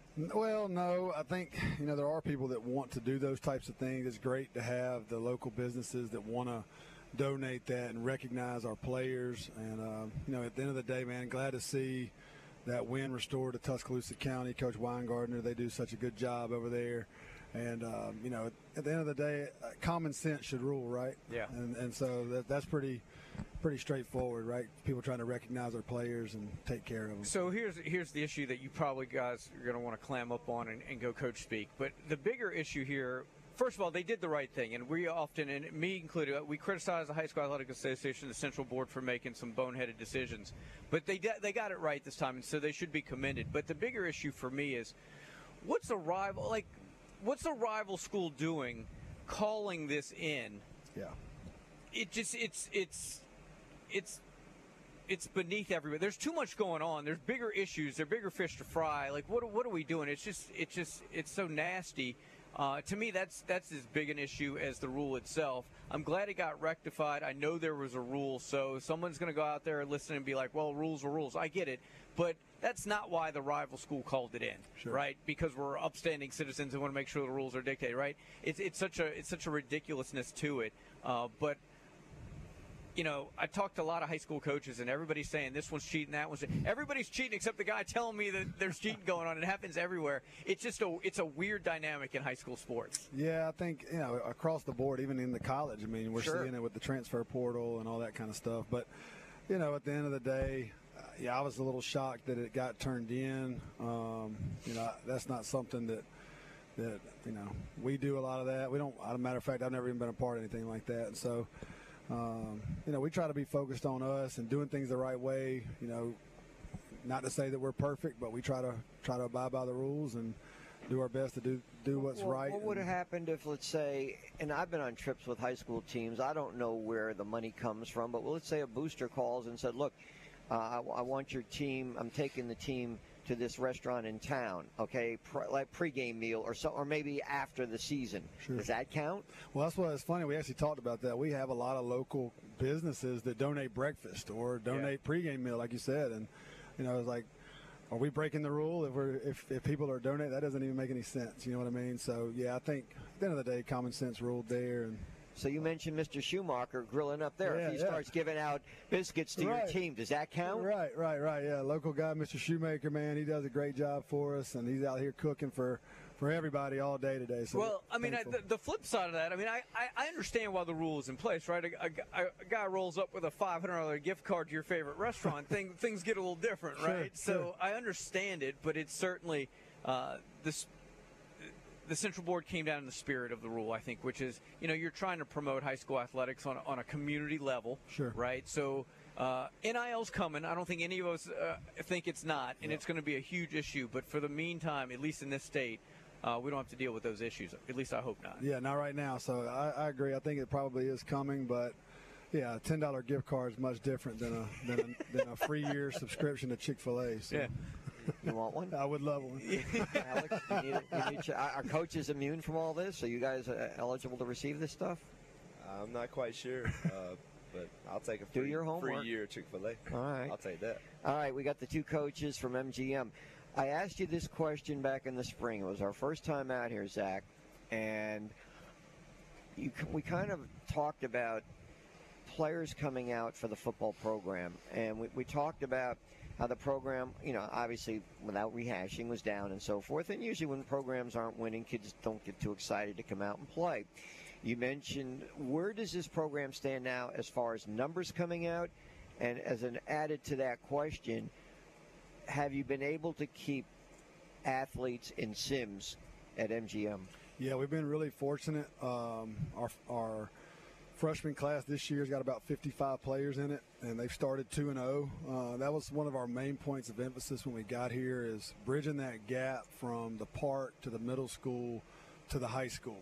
Uh, the, the park had had a lot of success here recently in the last five to seven years. The middle school went seven and one, and uh, you know at the same time, you know we had struggled here, one and nine, zero and ten, things like that. And so we said, where do we? How can we bridge that? And it was pretty obvious, right? We got to get our freshman football program rolling. Those kids got to get used to winning.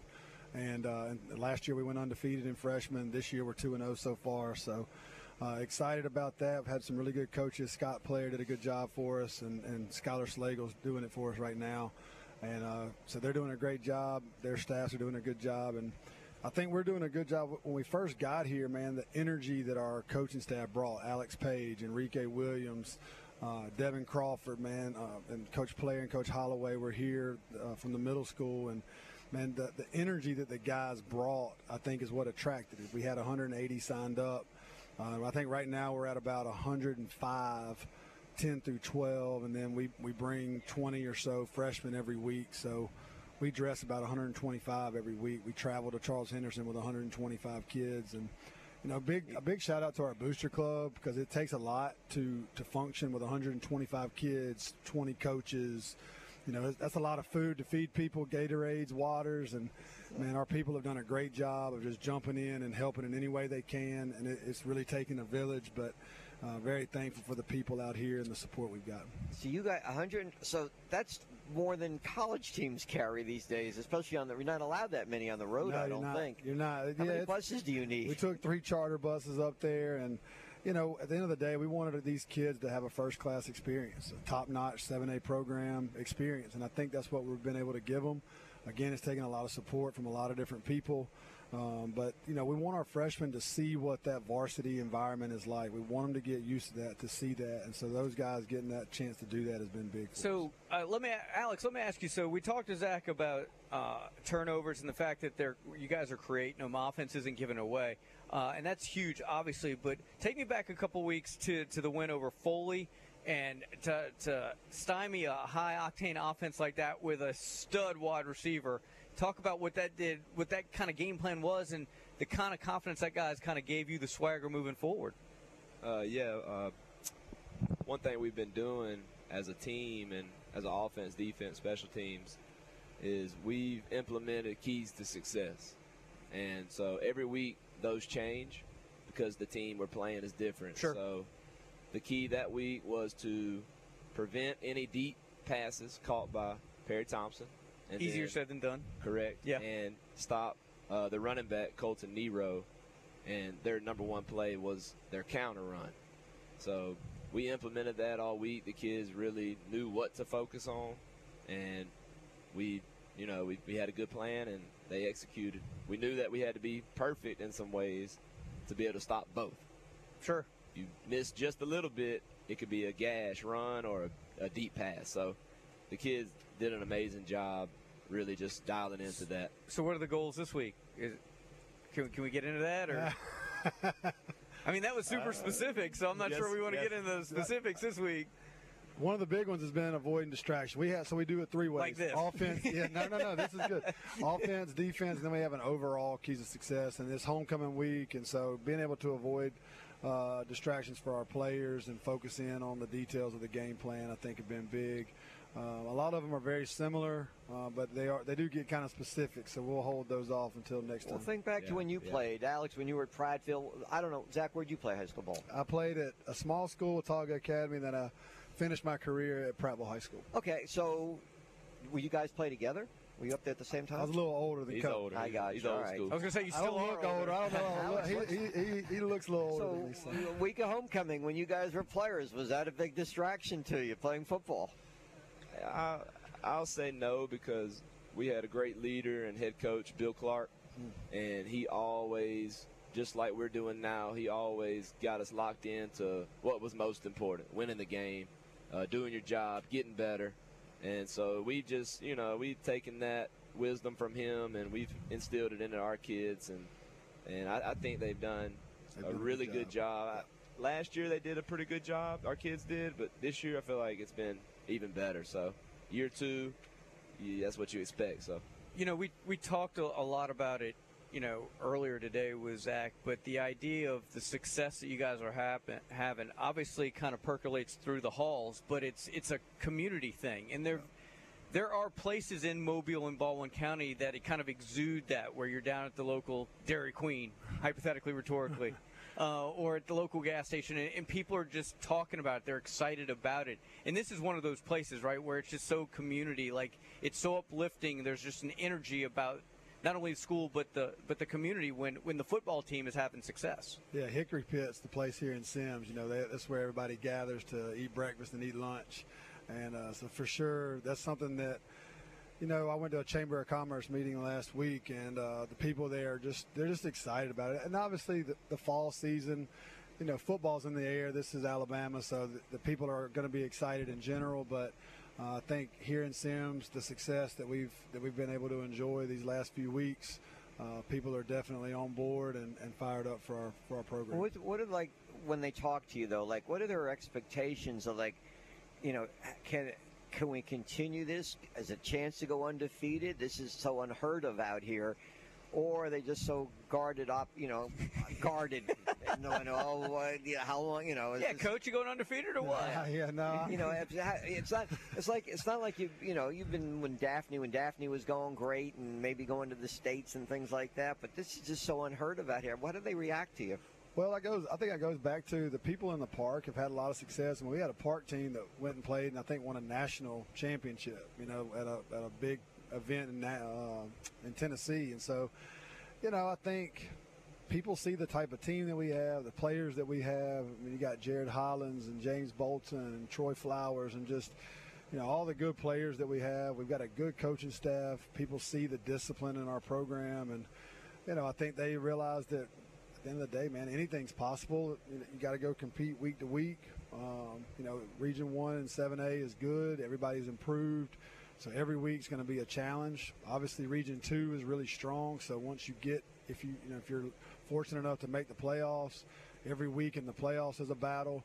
Uh, the good thing I will say is that Coach and I and a few guys on our staff have been in 7A playoff games. We've seen, we played Auburn, we played Phenix City, we played Enterprise, um, and so we know what it, you know, what it looks like to to play in those games and even win those games. And so, you know, I think that we've got the right blend of support, the right blend of players and coaches.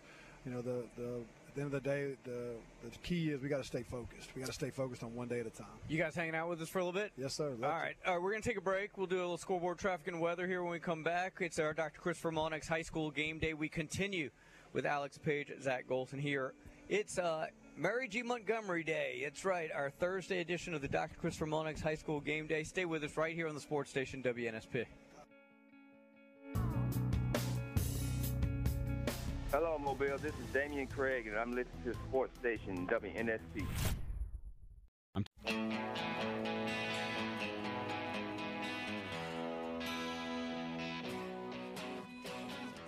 All right, 824. Welcome back in. It's our Dr. Christopher Mullinax High School game day. That's right, a Thursday edition as we put our 5 and 1 record to the test tonight. We're on the campus of Mary G. Montgomery. And they are hosting Alma Bryant. Our broadcast gets underway at 7. All right, uh, we got some giveaways. We're going to do Name It at 8.30, but I got a Chick-fil-A giveaway uh, right now. I don't know. Are you coaches eligible for this now? Am I, I don't want to get you in trouble with the The state. coaches were always eligible. Eligible, all right. Well, if you know the answer and you can beat the uh, people calling into, well, I'll tell you what. if you know the answer, I'll give you one, but and then uh, Michael can take the caller. All right. Georgia had a run of five straight games, scoring 40 or more points. That was stopped Saturday. South Carolina scored the, held them to 24-14. Name the SEC school that's got the longest run of 40 plus points in games, consecutive streak. I think it's up around 13. It was 13. It's it's not now for A&M, but it was. So if you know the answer, uh, six nine four one zero five five. I think I have an idea. I don't know about you guys. Guys, what do you what do you say? Can we say? yeah, go ahead. Who cares? Florida. No. Uh, I'm gonna go with Texas A&M. Yeah. You're right. You're right. You know what? You, you know You're what? right.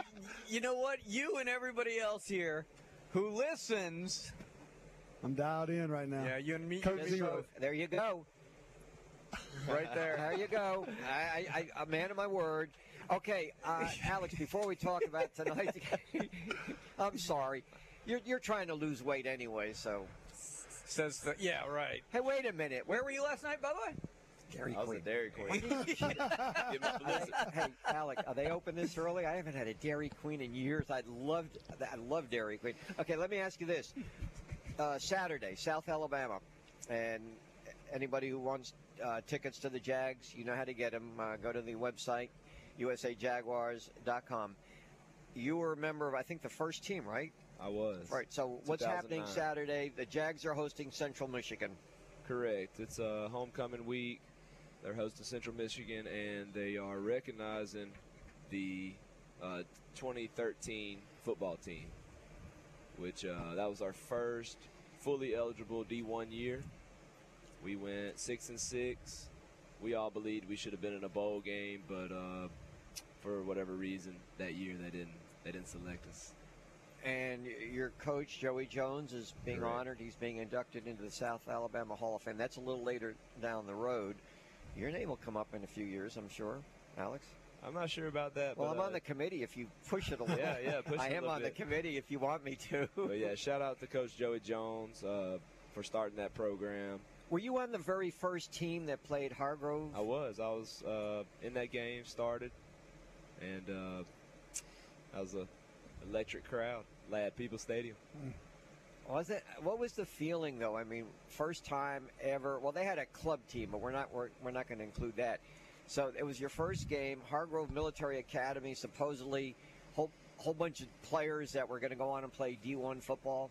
Yeah, no doubt. Uh, when we walked out, they had a lot of players and spots that were bigger than us, but uh, we were just a better team, and and we had great coaches that first year, 2009 South Alabama team, and uh, yeah, it was it was exciting to be a part of history. We You all were- we all knew that. Yeah, right. making You're, you're starting from scratch. And Zach, did you have that feeling when you came to Mary G. Montgomery? You're basically starting from scratch. Yeah, it's funny. Uh, I was I was on that staff too. I was a GA there at South, and we've got a couple other guys, Ramel Jones and Yeah. uh, Enrique Williams, that played on that team too. So, pretty cool connection uh, from here to South. But yeah, it did feel that way. Uh, in some ways, it felt like we were starting, you know, below scratch. We had to go through eight dumpsters and just th- threw away a lot of stuff, just stuff that had been collected. It seemed like over the years, and just try to clean up and, and get the place where there's a lot there's just a lot of clutter to be honest with you and uh, so we've tried to get it get it where we can function a little bit better more like a, a 7a program can and uh, we feel really good about where it is we got a lot of work to do you know we kind of said we're under construction so we're going to keep working at it All right, we're going to keep working at those Chick fil A gift cards, uh, Lee. Stay with us more with the MGM coaching staff. Alex Page, Zach Golson, right here on the sports station WNSP.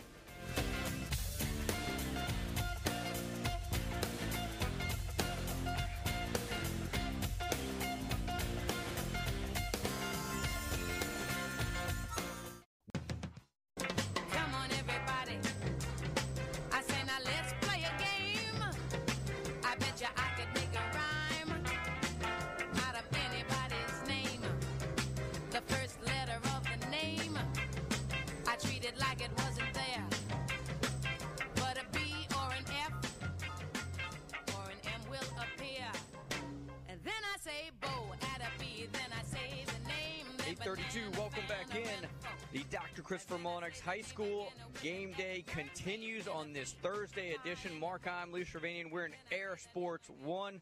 We're on the campus of Mary G. Montgomery. All right. you want to do naming it here? Is that what you're saying? Oh, I thought you were going to go into your little spiel. A little on air production for you. That's okay. All right, here's your chance, ladies and gentlemen. The uh, naming, naming it. That's right. For Alec Naaman and a catering party, we're getting you qualified. It's real simple. We're going to play an audio clip, person, place, or thing. If you can identify that clip and be the first one to call Michael Bronner at 694 1055, you will be the latest to qualify for the said catering party. All right, uh, here we go, Bronner. Let it rip. I know we won't be able to hear it over here, but that's all good. I trust our listeners. Hit it.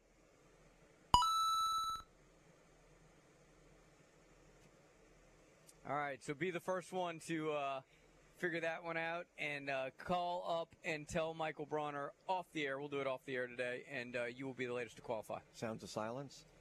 For you. For me. Yeah. Sounds of silence. All right. I, I- I mean, I could have given you all the answer, but it wouldn't be the first time we did that today. But I digress. We're out here in large part thanks to Mobile Oral and Facial Surgery. Dr. Christopher Mullinax and Dr. Aaron Wallander perform a range of surgeries from dental implants, wisdom teeth, jaw surgery, and much, much more. No referral needed. Same day appointments are available. Uh, Dr. Christopher Mullinax has been serving the Mobile area for well over 20 years. He's been serving me for at least 10 years with my dental implants. Uh, you can book an appointment uh, with the recently voted 2023 Best Oral Surgeon in Mobile. He's got my vote. Visit mobilesurgery.com.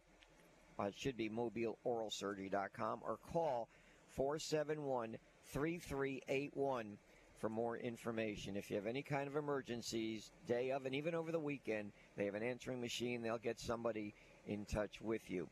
Uh, we are talking to coaches from Mary G. Montgomery, the head coach, Zach Golson, also uh, defensive coordinator Alex Page. Guys, you got uh, Alma Bryant coming in and a whole bunch of big games coming down the road, Daphne Baker, but you guys are surely play them just one at a time, right? Oh, Is that what it is? One at a time? Definitely got to focus one at a time. And these, the, again, the region, region one, seven A, every week is is a battle. Um, you know, and so excited about this week. Again, you only get so many opportunities too. That's kind of what we talk to our players about. We work all year, all year round, and we only get ten of these opportunities guaranteed. So, you know, they're all special. Want to take advantage of each each chance that we get to go play in front of our crowd. You know, under the lights. So. Are you more offense or defense, Zach? I'm offense. I've, I've, I've uh, really fortunate to. I played quarterback in college, and then You uh, played at Huntington. I did. I did play at Huntington College. Yes, sir. Mike Turk, been one of my club, my biggest mentors. He's like a dad to me. Uh, he's been the head football coach at Huntington for 20 years. This is his 20th season, and um, has done an unbelievable job there. Started the program from scratch, and uh, has done a great job there for 20 years. So. Uh, but then I've been an offensive play caller for probably I don't know 10 or 12 years at, at McGill and Daphne and um, at Hooper Academy when I was the head coach there. So really j- just been fortunate, man. Thankful for the kids we've had and the coaches. Is there a, is there a play back from the Huntington day that you use to this day? Yeah, four verts, baby. Four verts. We love it. uh, we still we still use it, still teach it almost exactly the same way we taught it 20 years ago. Wow. Could your defense stop it? Sometimes. what do you mean sometimes? A lot of times right Doesn't now. the defense dominate in practice pretty much? Uh, it, it- back in the fall camp when we were really going after it, it was a little bit back and forth. Uh, we had a scrimmage here at our stadium, and offense had a really good day. Then we went over to South Alabama's pavilion indoor thing, and we had a really good day on defense. So it was it was back and forth. That's what you want. Iron sharpens iron. That's what we've been right. talking about. And these guys have really got after each other. They do it really every day, man. They're very competitive with each other, and uh, it's been really good competition. especially in the trenches. You get to call all the defensive assignments? Oh yeah. So Zach doesn't interfere with you? Heck no. Uh, not necessarily. Not necessarily. So only time, only time me and him really communicate is whether he wants to go for it or punt it. He's an offensive guy, so I'm thinking he wants to go for Lot it. of go yeah, for I it. tell him to go for it. Yeah. Oh well, it doesn't. do you do you coach with your gut feeling, or do you have like a you know you go by I answer that. analytics? What He's gut feeling. do you do analytics? Uh, I mean, we we play we we it's thought out, but he definitely is going to go with his instinct. But you know, I'm not telling you guys don't know, but, but when it comes to analytics, it doesn't take into account is is your is your left tackle healthy? Is No, their doesn't. defensive line uh, sucking wind right now, or you got That's momentum? Like it doesn't it doesn't take in all that all that into account. And so right. I think I think analytics is important to a certain degree, but after a while, I think you got to kind of go with your gut. Yeah, it's a we we think about it in percentages. We do the same thing with our game plan. We you know we think things out, but at the end of the day, all those things play a factor. So you do have to trust your instincts. Do you trust your quarterback as far Oh, as? yeah. I'm not in this regard. In this regard, Yeah. Can he audible? Oh yeah, we let him we let him work the work the line of scrimmage. We let him we give him a lot of options within our play designs, and so don't necessarily ask him to change the plays completely, but we do give him a lot of a lot of options. You know, whether it be run pass or uh, just the, the different progressions that we have. Give him a lot of options. Is high school football better these days in the two county area? And I say that we have at least one school in every classification in the top 10. In many, I think, what, 5A, we've got Faith, UMS, and who am I leaving out, too? I, I'm leaving out probably the better one. And you got Vigor that should be in there at 4 0. Uh, they're not in. And it seems like we've got at least 10, 11, maybe 12 schools that are rated in the top 10 in the seven classifications. I don't know if I've ever seen that many before. There's a lot of good football down here, a lot of good coaches, and obviously we, we know we've got great players down here in the 251, so always have. And, um, you know, hopefully, you know, everybody's, again, doing a good job of developing their kids and, and competing on Friday night. So. You know, I'm going to say I'm a little disappointed. We got the offensive and defensive minds out here. I thought we were going to see a little little friction here, a little Herman Boone and, and Coach Yoast going to go after it. Like if we get the ball every once in a while, maybe we could do something with it. And but you guys are actually getting along. There's a lot of not- lot of not- love and a lot of respect, That's man. not what I signed up for this morning. Alex has been a close friend of mine for a long time and somebody that I got a lot of respect for. And I, you know, our success as a program and a team, uh, he's been a huge part of that. I can't say that enough. Um, you know, he's been my right hand man since we got here, and he's he's been instrumental in every piece of the development of our program. So very thankful. Team I forgot. I'm sorry, Gulf Shores. They're second in Yeah, five. That's you team I, I Yeah. knew there was a team in there that I left out. I apologize for that.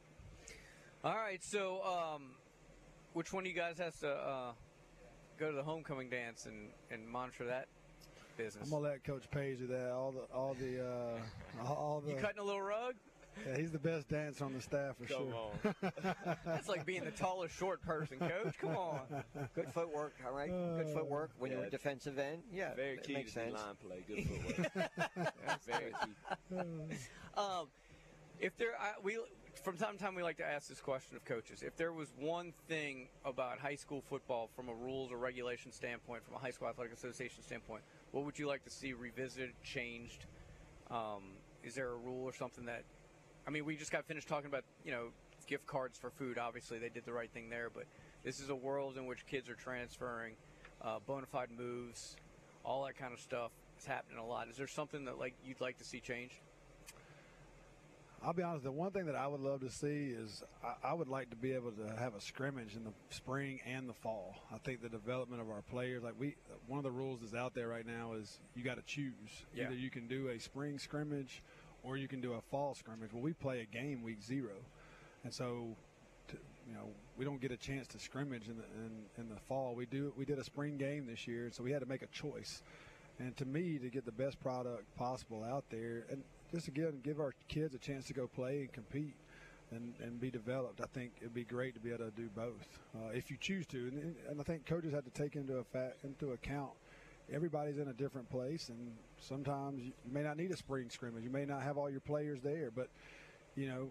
Again, we we have baseball guys missing. If a kid does transfer in, now you got to put him out on the field before you ever even seen him do anything. Yeah. And so we get a lot of work in the summer, which is nice, but it's not the same. Those week zero and week one games are probably the toughest because for Yeah. your like if you if you unknown. if you go you go in the spring and the team you're playing doesn't do a spring practice, they get that extra week ahead of time. They're probably a little bit more sharp, maybe. It's funny you say that because that's what happened with Yeah. Williamson. I feel like last year they played a spring game versus Blount. Yeah. And we did not. We weren't. We didn't feel like we were ready because we had just gotten here. We wanted to do more of an inter squad type deal. Well, in the first game, they beat us on little things that we hadn't even been able to coach yet. Yeah. And so, you know, we did a we did a spring game this year, and they didn't. I think they had less returners and just didn't feel comfortable doing a spring game. They did an inter squad, and I think you saw the difference in the two games and how we both played. But I think everybody should have that option. If I could change one thing, that's what it would be. I mean, you know, I think the game's in a pretty good place. It's still growing. Uh, I think that's you know healthy. I know a lot of all of us that are more old time are, are going to struggle with the NIL, but I also think that the players having an opportunity to benefit themselves and they're putting their bodies on the line every week. So if they get the chance to benefit themselves, that's certainly a positive thing. Uh, obviously, coaches and admins and schools and universities have, have been able to to uh, profit off the game, and so you know the fact that the players get that chance, I think that's a, a very positive thing. So. All right, one final segment here of our Thursday edition of our Dr. Christopher Mullinax High School Game Day. Want to thank some folks that made our trip out here to Mary G. Montgomery possible.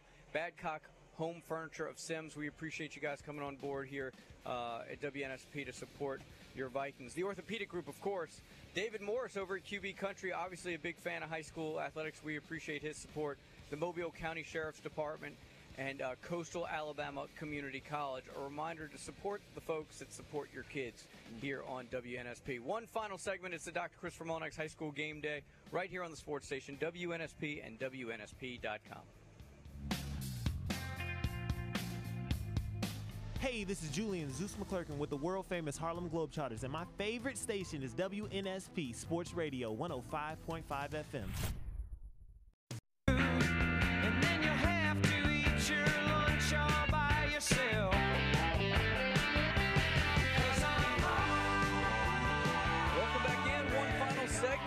It's the Dr. Christopher Mullinax High School Game Day. Want to thank all the fine folks here at Mary G. Montgomery for having us out. It's always great. The band was great, cheerleaders, dance team, coaches, and players. Lee, it's always fun to come out here. Absolutely. And tomorrow we hit the road for Saraland. And then Monday, you and I still stay on the road. We're going to Wingfingers on Cottage Hill and Hillcrest for our that? morning show. Exactly. And remind everybody with all those great big time college football games coming up uh, Saturday, might be a good thing to go to uh, Bob Baumhower's Victory Grill with the 75 TV screens if you want to watch uh, many games going on at the same time. That's the place to do it. All right, uh, again, final uh, thank you to some sponsors like Greer's Marketing Cash Saver, also Rich's Car Wash, uh, LNS Air Conditioning, Ward International Trucks, uh, Green and Phillips Injury Law Firm, and Kenneth Morgan, All-State Agent. So, Zach, uh, tickets for tonight's game, do they go online? Can you get them here? What's the deal? Yeah, GoFan. You can get them online on GoFan, and uh, they do have a cash. You can pay cash at the gate. So yeah, They actually take cash out yeah, here? they, Oh, uh, you might have the Shervania legisla- popping in here. legislature uh, made it forced it, Jeez. uh, so it's a good thing though. Man, we have a lot of people that, that live by cash here in Semmes for sure. So we love love Cash, to take. I haven't we seen take what- cash all the time. I was going to say, what is cash? I haven't seen cash, and I mean, I got three kids, so I hadn't seen it in 20 Cash, plus coin, years. whatever you got, we'll take it. The uh, game time is seven o'clock. All right, so the big dance. This this kind of I, I know we're kind of throwing it, you know. But, so you don't have it here. You're actually going out to the fairgrounds, Alex. You're going to be uh, chaperoning, right? That's what they say. You know where the fairgrounds? I fairgrounds think is? it's the uh, Abba Shrine. Yeah. Oh, is it? Is that where it is? I was. I thought it was the fairgrounds. Yeah, Abba Shrine building. All right. That's down Schillinger. Yeah, I, I went to uh, a fight out there here recently. Uh, between- Watched the MGM grad Tillman. What's his first name? Uh, Logan Tillman. Logan played linebacker here. Won his MMA fight. It Yeah. was so it It was, was so cool. much fun. Do you also kn- he he was from here? He was. Yeah. Do you also know you have a, a jockey we've had on the air from Mary did G not know that. Montgomery? Yeah, he's ridden over a thousand rides. Come on. Yeah, uh, I'd have to look to remember his name. We haven't talked to him for a while. Did you also know that we have a, an alum over there? There he is. Big Nick. Nick, yeah. He, ask him why he didn't go to a bunch of football games, or, or why he couldn't remember he had been at a bunch of football games. We don't like to get into Nick's past too much. We No. know, I've heard a few interviews. so- There, is there, has he paid all his uh, parking tickets? Parking right. tickets, Park, yeah. What about library books? Is he owe- That dude his don't know where the library is? I think is. he got his Stop. diploma, so I think we're going to let him slide. Is it signed or? There's like, dude, move on, go. 50-50. Wasn't this one? Seven years is enough, Nick. Go on. Wasn't this one of those diplomas where you go online and just? no, he earned it all the way. Now, you don't know that for a fact. I heard. I heard. All right. Uh, after this, uh, as far as um, you know, you got uh, who else is left on the schedule? Well, you got six Um, more games to go. Yep. To to advance to the postseason. Yes, sir. We, we'll we'll play Bryant tonight, and then we get uh, Davidson. Excuse me. Then we play uh, Bay Minette or Baldwin County, and then Davidson, and then we'll host Baker, travel to Daphne, and then senior night will be Robertsdale. Do you have problems scheduling because not when I did it two years ago, we did not have a problem scheduling. now now because number one the reputation and number two there's fewer teams in 7A1. Yeah, we'll see uh, what that looks like, you know, in a few months. But um, you know, we're excited about where we are. We think we've got a good a good thing going, and uh, you know, like I said, we'll see what scheduling looks like here in the off season. Well, guys, it was always a lot of fun. Do, do you guys get to watch any college football? Or are you watching, or Oh, you may it. not be able to answer that, but or do you do you do you jump right into Friday's game film on Saturday? I let. I love watching college football. I, you know, I, I like getting ideas. Man, there's so many great coaches and great teams, and um, you know, I love getting offensive ideas from a lot Well, of the you'll guys. be watching the game. You'll be at the game Saturday. I'll, the yeah, I'll Jags be at game, the right? game this Saturday. But uh, to answer your question, if I'm at the house, it's simultaneous. Ah, Okay. yeah. Next All right. week's game or the past game we just played, and then college football at the same time. Really been enjoying watching uh, Colorado this year. Coach Mm. Prime. you get you some Prime 21s. Apparently, he sold two million of them. I haven't got that far yet. Yeah, not yet. so Zach, what's the what's the last college game you saw where you saw something you're like, yeah, I, I want to let's let's do that. Well, uh, it's funny. I, I actually we took a couple kids to to Auburn this past weekend, and man, Hugh Freeze, what he's going to do there, uh, I think is going to be really Really? cool. Oh yeah, he, I love their offense. He does a great job. They play fast, kind of like we do. Obviously, Coach Kiffin, uh, Tee Martin, Coach Kiffin, and Coach Sark. We actually went and visited them when we were at McGill. Uh, we went and visited them out in, uh, at USC, and, and a lot of what we do has you know been influenced by them. So, um, you know, I love those, I love watching all those guys. Uh, we've been fortunate to have them in the state of Alabama. Coach Malzahn uh, certainly has had a lot of influence on a lot of guys, but uh, I just love love the game in general, man. So you're talking about up tempo. I mean, Colorado when they go, they look they're they really make they make up tempo look slow. Yeah. Like they just Yeah. find another gear. It's nuts. So the fact that Hunter before he got hurt was able to go both ways Oh, for it's us is, is just nuts. Yeah, I think you see that, and the quarter. It really comes down to quarterback play. When you're playing fast like that, you got to have a trigger man that can make decisions on the fly. And uh, you know, uh, Coach Sanders' son, man, he does a great job, and uh, they're they're a good team. All right, so we talked about penalties and, and touchdowns coming off the boards. You're not the only coach in the state dealing with that these days. What's that? How frustrating is that for you? And it's it's the million dollar question. And if we all knew the answer, we'd have a lot more money in our pocket, cash. But how do you fix it? All right, this because this has been a problem for Alabama now for two years. Yeah, I think some of it just has to do with uh, just take your time and execute. You know, we, we get to where we're going so fast, and so we've talked about, hey, let's get into rhythm more than let's go extremely fast. Let's catch rhythm, uh, and that way, you know, we we can hopefully prevent some of those penalties. But you know, uh, most some of the calls we've gotten have been holding calls. Um, you know, you get some of that when you extend the pocket like that. Bryce Young did a great job, and when you know Jared does a good job of this too of extending the pocket. Well, sometimes that makes it tough on your offensive line Yeah. to know exactly where he is, and so you do get called for some penalties. on but this- try to prevent it. All right, on this fast pace, Alex, how do you? Because what if they go three and out a couple of times? That puts your defense back on the field. Do you ever discuss that with Zach and say slow it down a little bit? Uh, not necessarily, but uh, it does help if we can get control of the game and they can slow it down and, you know, depending on the situation, maybe run clock. I know we did a great job of that last year, particularly the Daphne game. I don't know how many minutes they ran off the clock, but uh, they executed that to the T. So, what's the most frustrating penalty aside from a personal foul? What's the as a defensive guy when your guys get flagged for something? What is it? What's the one call that just drives you nuts? Offsides. Offsides. Yeah. See, uh, to me, it's one of those like five yard holding penalty deals that, like in the, The one that NFL, it's gets me one- is pa- automatic first downs. Pass interference, man. I think it gets overused Yeah. uh, when it's a back and forth uh, with an offensive player and a defensive back. Man, I think those guys get called for pass interference. If it's a, they, some people just throw it up and they just Just for that. just to try to Just get to try something to to get the the call. flag, But yep. you know, it's a tough job. I, I would never want to trade spots with an official. Uh, we're very thankful for those guys. They do a, a really good job. It's a very difficult job to do. And a thankless And, uh, job. Thankless job, man. Thankless job. And so, um, never would want to switch place with those guys. You've never refereed a game? Heck no. Alex, you? Nope. Never? Nope. Well, the good thing about those guys is they're far enough away from the white noise that it, that's what it is, right? They're they're out there on the field. Now you get into those being an umpire type deal or Yeah. basketball, Right, things get right. real real Real quick. personal. That's Yeah. right. So I might have experience with Parents on your neck. that. Um, Do you have, do you have a lot of guys anything about that. go both ways? Do you play a lot? We have a few guys that are playing both ways. We've we've tried to train our guys to do that. Shondell Harris has played uh, quite a bit on offense this year. He's carried the ball for us quite a bit. Um, Devin Petway is another guy that does it. Jalen Gray uh, is a defensive back that does it. Jarrell Lett is a corner that's played both ways for us. So, you know, we, we try to get our best guys out there. Speed and size are, are definitely things that, as a coach, you try to take advantage of. And we've got some guys with those with those things, length and size and speed. So we try to get them on the field where we can. Hey guys, well we thank you all enough. We're about out of time, but really can't thank you enough for, for not only having us out, but hanging with us for the whole third hour here. Yeah. Yeah, uh, we yeah. really appreciate the band was great. We always enjoy coming out here. Uh, so we hadn't been out here in a, in a minute, but we've been here now in the spring and now the fall, so it's been great. We've Yeah, really thank enjoyed y'all, man. Thank y'all for what you do for high school sports, college sports.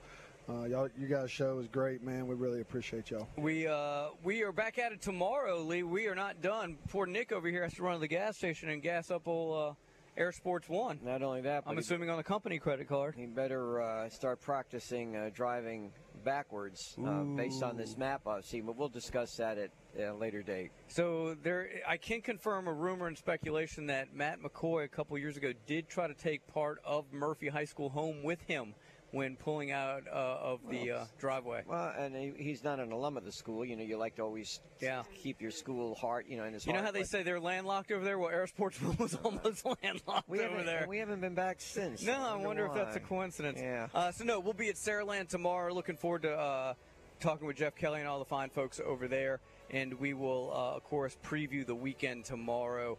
Uh, big game, obviously, in Tuscaloosa. Uh, Auburn's on the road, so we will get you all the latest there as well. Again, thanks to all the fine folks here at Mary G. Montgomery. That's going to do it for another edition of the Dr. Christopher Mullinax High School Game Day for Nick. Lee, I'm Mark. Michael back at the studios at WNSP. We'll be back tomorrow at 6. Until then, see ya!